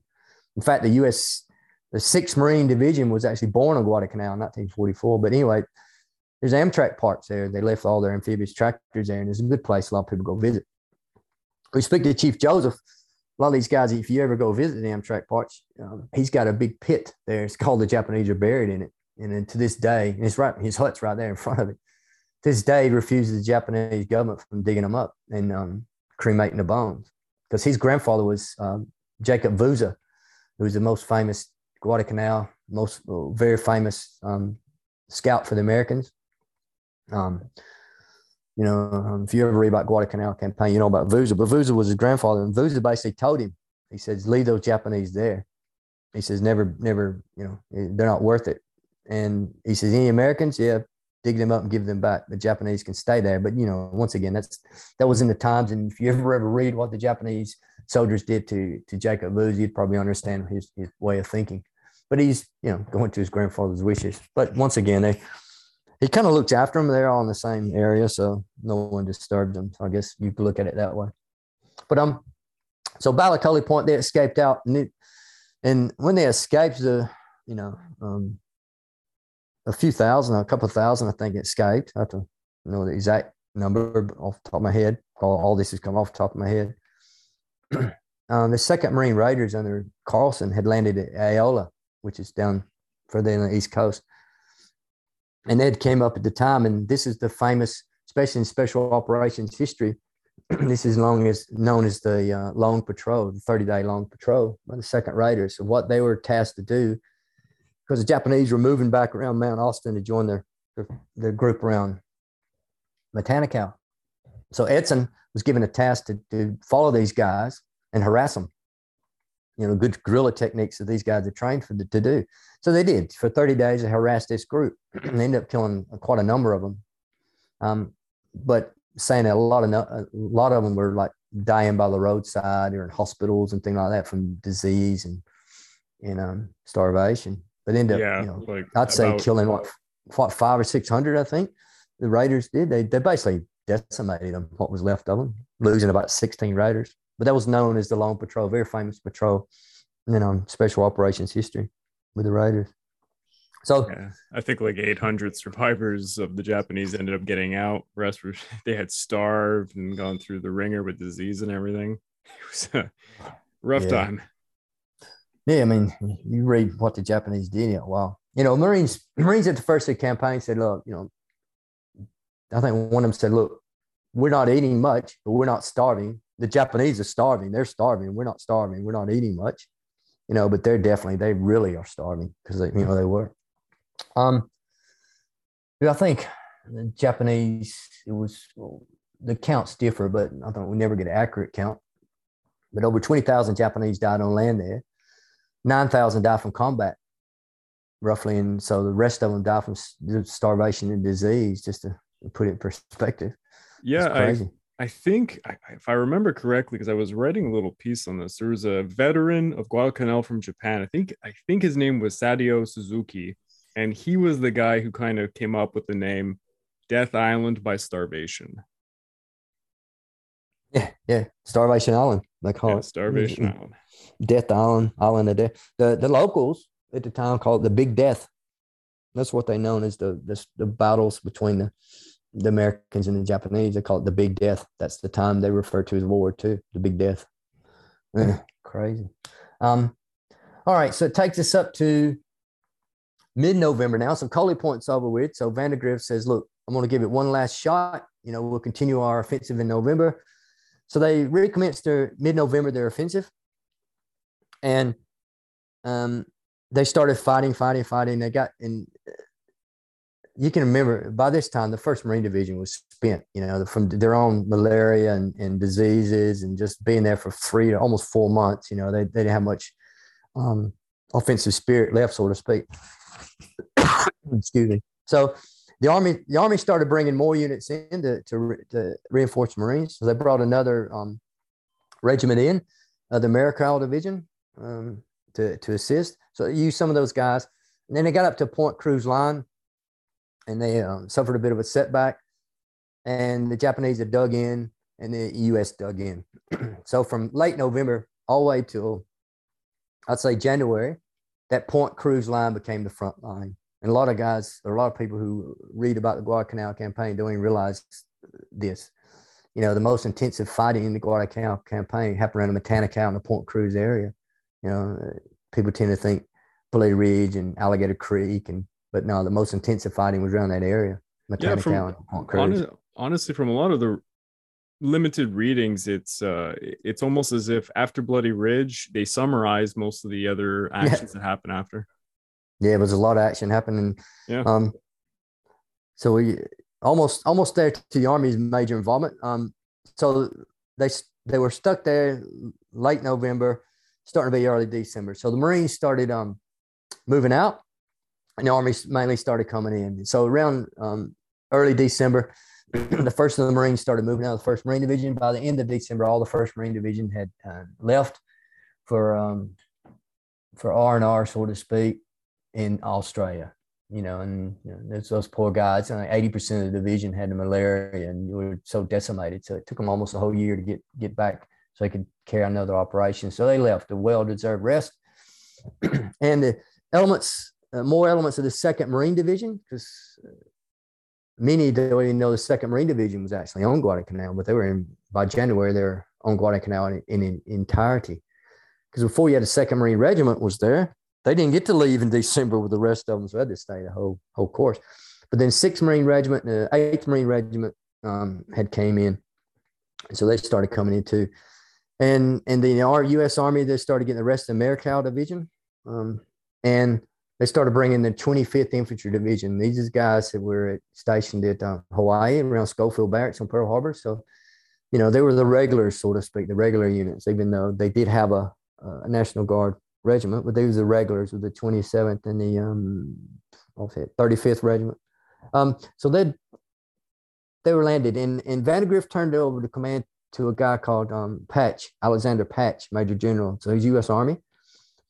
So he was the division commander. Then he was elevated to, they formed the Corps. Then it's the 14th Corps. So they formed the 14th Corps, which had the um, the Americal Division, the um, 25th Division, and the um, Second Marine Division. So what Patch decided to do, he says, "Look, we're going to go on the offensive." He was giving orders to, to destroy these Japanese once and for all. So the Japanese, oh, I'll backtrack a bit. In mid-November, they were going to do another. They were going to re- replicate the attack they did in October. They had the rest of the 38th Division. They were going to land them. They're going to do the same thing. They're going to take the battleships. They're going to like blast Henderson Field. They're going to unload all the heavy artillery, and they they were going to do another attack. Yeah, so this time they're bringing the Hiei and the Kirishima. It's uh, this is the naval yes, battle of exactly. Guadalcanal. So the, the middle, the mid naval battles of Guadalcanal there, it fought, you know, I think what 13th to the 17th, something like that. You know, that's when you had a battleship on battleship action, and it's just amazing the, the, the naval battles around Guadalcanal, the most intense probably anywhere in a war of surface fleet action, you know, to that extent, especially for the U.S. Navy. Um, but yeah, that's that's another another sidetrack, and that was some major, um, massive battle. You know, that you know, especially that naval battle, and and on that, uh, uh, I got I think which video it is. It's, called the Naval Battle of Guadalcanal and the American Monument. So you stand there, and I'm I'm showing them a video between one point and another point. You know, you have 30 ships meeting at, at not all in a line, and it was you know that was the one where it was equated to like a, a ballroom brawl with the lights turned out. Oh my god! Yes, guys are shooting each other, two hundred yard machine guns. Yeah, machine guns. Searchlights come on. People are shooting. Even the Americans are friendly fires going on. It was yeah, part oh, yeah. Play. You know, you, you got destroyers on these battleships. You know, they can't depress their guns enough. It's just bloody amazing if you read it. But anyway, um, anyway, they stopped them, and so the Japanese basically went on the defensive then. But they went on the defensive, ready to go back on the offensive again. They, they, they had their whole offensive, you know, frame of mind. so what they'd done in Mount Austin, you know, it was the the bloody or the um, grassy knoll. Oh, it overlooks to this day, you know, it looks the same as it did. It overlooks Henderson Field, and there's always Marines always knew they'd be on observation, but they didn't have enough guys really to take it out. It's kind of live and let live. But but Alexander Patch said, look, we want to take. We knew there was some Japanese. He thought there's maybe like a company of Japanese demoralized up there. And he said, I'll send a battalion of my, one of my fresh units to, to take them out. And at the same time, there were some Japanese infiltrating off Mount Austin and, and going in Henderson Field and doing nighttime raids. So he said, we'll end this. He says, I want to, I want to push down the, the West Coast, but I always have these guys on my flank. So I want to take out my flank to allow me to push down the West Coast. So what he did, he sent the 132nd uh, Battalion of 132nd uh, Regiment, which is a National Guard unit, he sent them up um, just to take care of them, just to say, look, you know, go up and eliminate that threat. So they advanced up and they got hit pretty hard with machine gun fire. And they go, oh, these guys are not demoralized. And then they lost a battalion commander, Lieutenant Colonel Wright, which to this day there's a road up there called the Wright Road. And at that stage, it was just a jeep trail, and it ended, and it became a just a, a trail. What the Japanese had done, it had almost a regiment dug in, or two battalions dug in, and they had a, a horseshoe shaped line with about 45 coconut um, pillboxes. It was a horseshoe shape, and to the west was the Matanikau River, is a straight cliff. So the Americans really couldn't penetrate that line. So the Americans sent another, another battalion up, and they kept trying to flank it, and they kept getting hit. Because if you go there, the Japanese, it's very thick jungle, and they had well well camouflaged bunkers and the reports that the, um, the soldiers are only getting, you know, 10, 5, 10 feet from these bunkers, not even seeing them. They're opening up, up on them. It's very scary. So anyway, they, they couldn't flank them, so they dug in too. So most of December, they were dug in. They were just facing each other, taking casualties. And uh, the rest of the 25th Division landed. So the U.S. Army said, okay, the 10th of, 10th of January will be our main offensive. So on the 10th of January, they're going to have Second Marine Division was going to attack down the coast. Um, the 25th Division took over. The 25th Division um, was going to take um, Mount Austin, and it was called the Gifu, by the way. I forgot to mention that. Uh, the Japanese named it the Gifu. That was uh, named after a, a, local area where most of these soldiers came from, the Gifu. And they were going to isolate the Gifu. And I had to isolate the Gifu. There was a number of ridges um, to the uh, west of the Gifu and on, across Matanikau. And if you ever see the movies, there's an old one and a new one called The Thin Red Line. And read the book, The Thin Red Line. You know, even though it's a fictional account, it's based uh, on this account of these attacks by the 25th on these ridges to isolate. Um, so I've got a good video. It's, and, and that area is called the Thin Red Line. It's the galloping horse. So if you if you look at a topographical map, you turn it upside down, it looks like a horse galloping to this day, you know, from the coral ridges, open ridges in the jungles. And um, nearby is a seahorse, looks like a seahorse. So they were getting a task isolating and destroying the Japanese who were dug in those hills. And even the movie The Thin Red Line, the modern one, with you know with, with Tom Cruise and, and uh, Nick Nolte and, and Cusack and the rest of them, um, the terrain looks quite very similar how it looks in reality. Um, you see my video; it's probably it is the most perfectly observed battlefield on Guadalcanal because it's just hard to get to, isolated. Um, they did film in that movie. They did film parts of Guadalcanal. Most of it was filmed in northern northern um, Queensland in Australia but there's a part of the movie in the very beginning. I think they're walking up a slope. You can see Mount or Savo Island in the background. So that was that was filmed on Guadalcanal. And some of the um, singing in the movies. It's a long movie, so I'm, like I said, I won't get into what I actually think of the movie. But the combat scenes are pretty good, and it, especially when it depicts John Cusack um, taking those bunkers. That's loosely uh, based on a fellow named Captain um, Charles Davis, who actually earned a Medal of Honor up, up top there. So and uh, my video talked about that, and it's quite amazing. There's one, I think I was telling this story before. There's one point, part there that I think is super amazing. When I was researching it and I was up on the battlefield, and I found the, the two big bunker holes that the Japanese pillboxes that they took out was on the reverse slope. And I knew that that um, Davis and um, four other guys had crawled up within within 10 yards and they were supposed to distract the Japanese and then a battalion commander with a, the company was going to come over to Coral Ledge and attack. And when when he distracted, he's going to blow a whistle. So what happened was before they did that, they got within 10 yards and you know, I'm crawling, I'm, I'm doing the same thing. I'm crawling, I'm going, oh, this is where he would have been. Okay, I can see where the bunkers are. And then I knew that the Japanese threw some grenades at them and it didn't explode. But so Davis and his other army guys, the soldiers threw their grenades and it exploded, exploded, and they jumped up. Davis led the charge with his Garand, and I think it went had a stoppage on his Garand, and he transitioned to his pistol, I think, or maybe vice versa. But anyway, I'm I'm I'm looking at go, okay, they were here, they did this, they did this, and I'm looking down on the Coral, and there's pull pins from hand grenades all scattered around me. And I thought, well, this is this can't be. But then I started thinking, hold on a minute this battle was never fought over anyway. This is the only time this place was ever fought on. What no one trained on this area. It has to be these guys pull pins from their grenades. Just amazing that you know potentially it was the from a Medal of Honor action just just sitting on top of the ground. Just crazy because it doesn't go down the ground. It's all coral.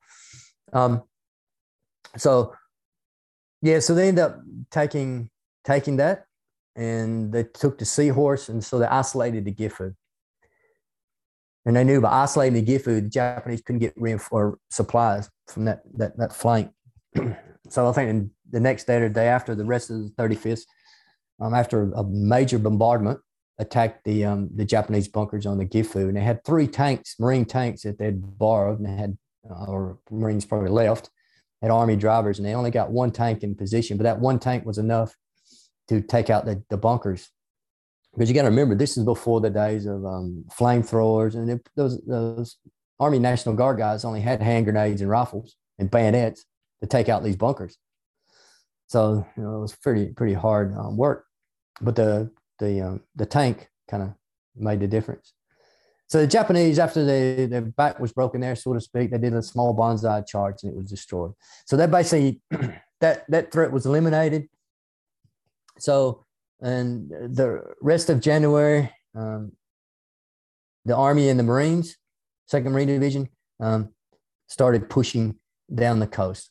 And they were fighting in um, isolated Japanese, but the Japanese is basically their, you know, their their offensive spirit or defense. They were they were basically destroyed, and you know, they had much fight left in them.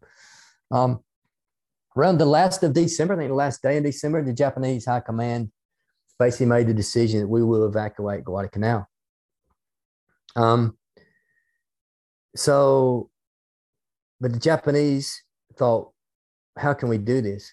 And they had to have a big um, intelligence, I guess, fight for the uh, for the Americans to try to fool the Americans by using intelligence. So what the Japanese did, they um they made it um, look like for the Americans to assume that the Japanese were going to do another large offensive on Guadalcanal. The Americans thought, okay, the Japanese were going to do another large offensive. They're not giving it up. So the Japanese ended up landing um, a new, a fresh battalion. They did of, of, troops, but they were going to be the rear guard just to provide cover for the rest of the guys to move out. So they, the, the Army and the Marines fought a series of um, small engagements, mainly on the creeks and rivers, leading to the very end of um, the northwest part of um, Guadalcanal called Cape Esperance, around that area. And the Japanese, you know, basically leave guys you know, to die or the rear guard at each each creek or each river, you know, to die in place just to hold them back.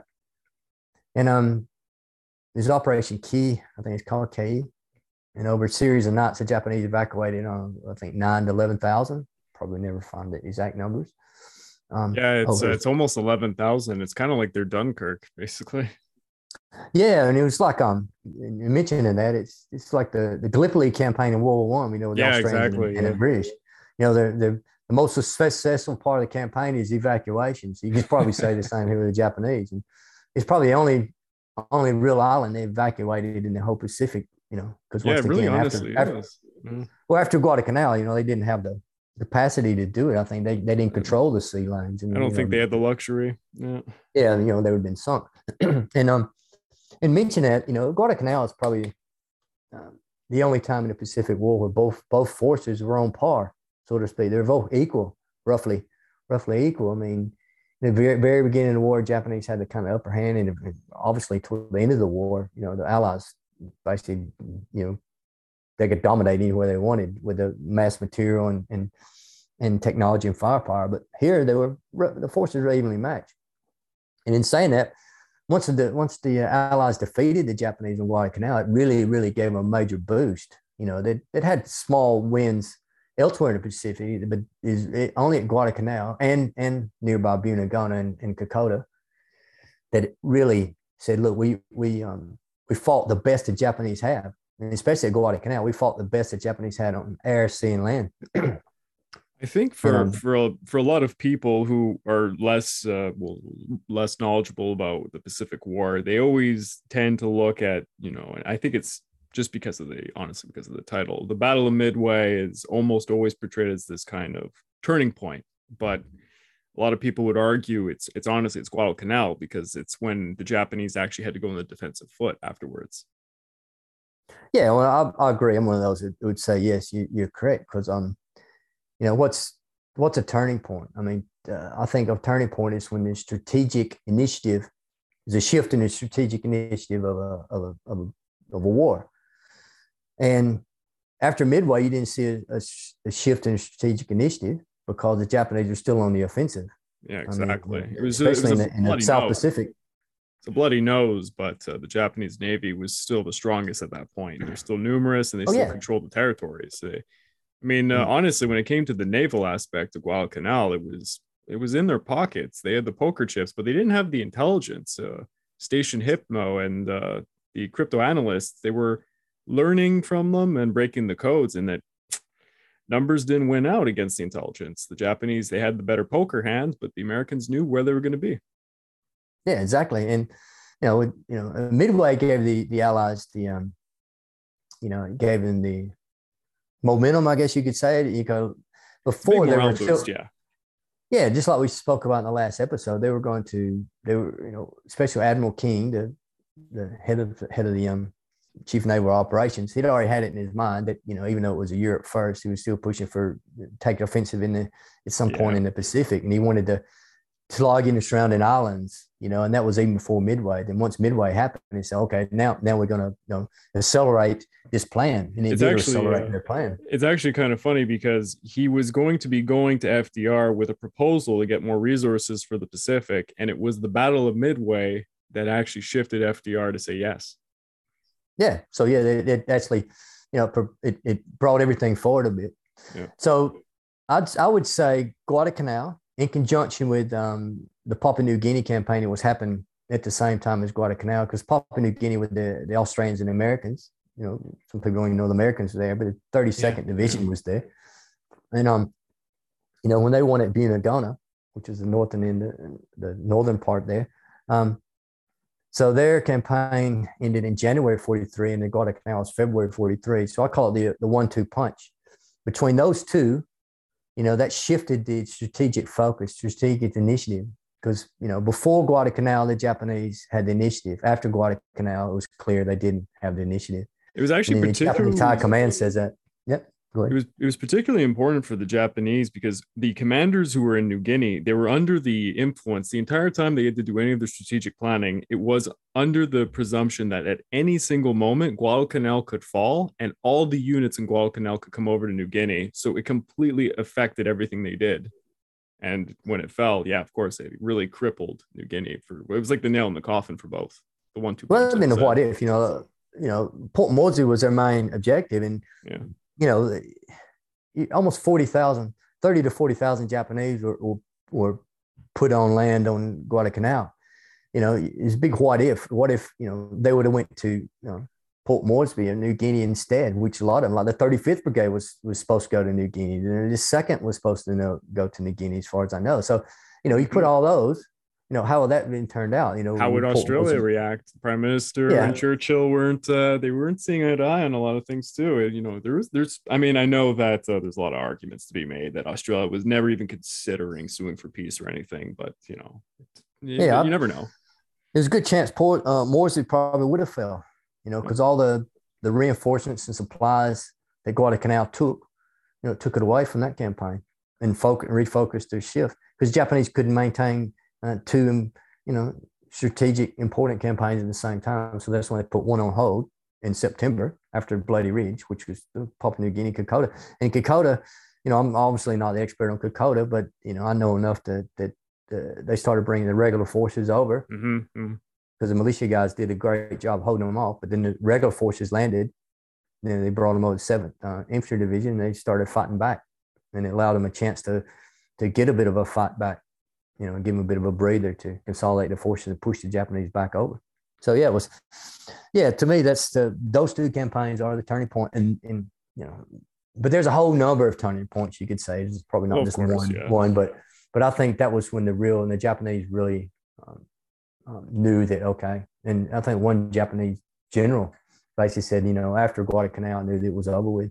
Yes. You know, yes. It's famous. And the Solomon Islands decimated, uh, you know, people talk about Midway, you know, destroyed the Japanese air. You know, it didn't destroy Japanese air crews. Not that many, not that many went down. I think we were discussing the other day about Santa Cruz in that October. I think more Japanese lost more air crews than Midway. I don't know. I have to double check that, but it was up to like, it was, it was, definitely a large number. It was almost five, five hundred. Yeah, it was definitely the Solomon Islands campaign that that destroyed their air power. I mean, and they can't replace them. Uh, the training for the the Americans could train pilots and put them out, and they had veteran pilots coming back and training other Americans. But for the Japanese, they that was a huge problem for them. They they actually mistreated their veteran pilots. Uh, it's it's interesting. Yeah, they used them till they just died.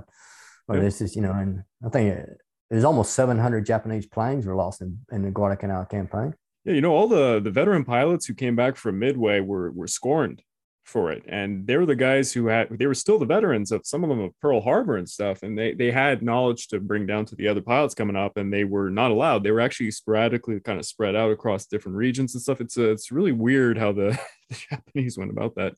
But uh, yeah, they can never rebuild what they had come into the war with. Yeah, well, um, that's that probably wraps up all I have to really say.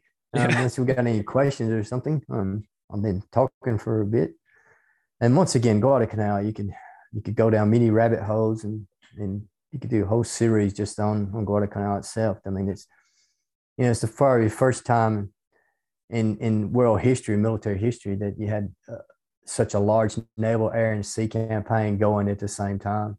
I guess know, you won't find many many parts of World War II like that, not in this intense small area.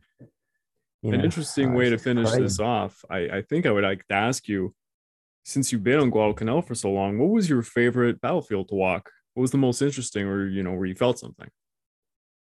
I'd say um, the galloping horse. You know, the one I mentioned is probably the best preserved. Um, and if you if you look at my video, you will see that it's, it's just it's, it's just like it was there. I mean, it's just just amazing, and and it's a great study on how water or lack of water could decimate a, a, a unit.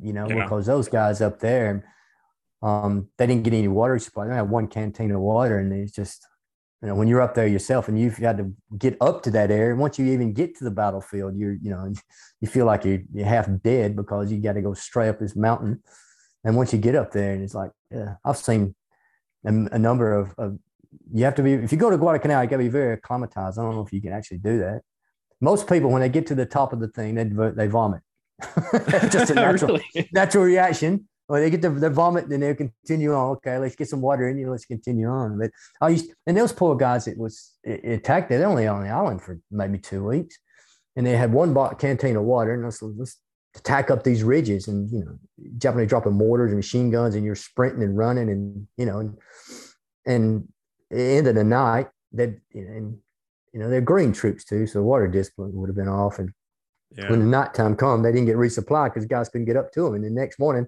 they had to kick off their next attack. And they had so many heat casualties already. And, you know, once they received a bit of machine gun fire, they just stopped their, their battalion and stopped its attacking its track. And as it, they were done for, they had to bring another battalion up. And then when they brought the battalion up, they actually ran out of water too. It was a big thunderstorm that came through and it gave them a little bit of um, water to quench their thirst, enough to, to um, get them over the edge, so to speak, and take the rest of it. But yeah, that's my favorite battlefield and you can really study. I like going. I mean, I like Bloody Ridge too. I used to go to Bloody Ridge all the time. I used to, from work, I used to drive up. You know, I've, I calculate I've been to Bloody Ridge over 300 times. Wow. I mean, I, I, I, can close my eyes and I can, you know, if I look at it, just a little bit of a picture of Bloody Ridge, of a, of a, of a photo, someone says, "Oh, where's this at?" You know, from 1942, 43, I could probably, I'm, I'm most can pick it out quite quickly because I know that terrain quite well. Um, that's a great battlefield to study too, because I've I've taken uh, when I was there Marines, Australian, New Zealand, um, Army, NCOs and officers for battlefield study uh, groups, and we can we really study the Battle of um, Bloody Ridge. It's a good one to study. Um, but yeah, but yeah, there's there's quite a number. But I used to go to Bloody Ridge, and it's a very peaceful place. The only place on Guadalcanal that I ever get that kind of heebie-jeebies or you know the hair stand out the back of your, your neck was um, Coffin Corner. Um, it's the only mm. place in the thick jungle I'm walking. I'm thinking, this doesn't feel right. There's someone around here. It just, you know, it just doesn't feel right. Bloody Ridge is very peaceful. Coffin Corner, I mean, but once again, you know, the the burial pits for the Japanese, each burial pit, you know, held five, know, four or five hundred Japanese. There's about three big burial pits there. You know, held fifteen hundred Japanese dead, and yeah. you know, there's they've they've been excavated in the '80s, but you know, the burial pits are there, and you know, they still find equipment and bits and pieces there all the time, and you know, and there's bones everywhere. So, yeah. Oh, and unexploded ordnance. Unexploded ordnance is a big, big problem right now in the Solomon Islands. It's everywhere. So to finish it off, how about you just tell the audience again where they can find you? Where can they watch these amazing videos if you walk in the battlefield giving these tours? Yeah, so it's a, a YouTube page. It's called Guadalcanal Walking a Battlefield and then I have a Facebook page called Guadalcanal Walking a Battlefield. And my, my Guadalcanal um, YouTube one it has a lot of videos of me actually on the battlefield, but then I've got four or five here recently because I've, I haven't been back to Guadalcanal, especially with COVID. I'm planning on hopefully going back into this year, definitely next year, and filming some more. But in the meantime, I'm, I'm just doing some small um, episodes that's um, got then and now photos and off the beaten track, like the Chechi pull a wound and a few things. And my, once again, my Facebook page updated you know, one or two days, every one or two days with, with fresh material that hopefully you've never seen before. That's it. So everyone, please show him some love. Check out his videos, like and subscribe. And Dave, it's been an absolute pleasure. All right, Craig, thanks for, for having me on, mate. It's always, I'm oh, sorry, mate, that's my Australian in buddy. thanks for having me, and I'm, I'm eager to, to talk any anything about Guadalcanal. Absolutely. It's been the uh, Pacific War podcast week by week, over and out. Really hope you enjoyed that, and please don't forget I now have a Patreon account where there is exclusive content if you're not already listening to this there. So please check it out at www.patreon.com slash the Pacific War Channel.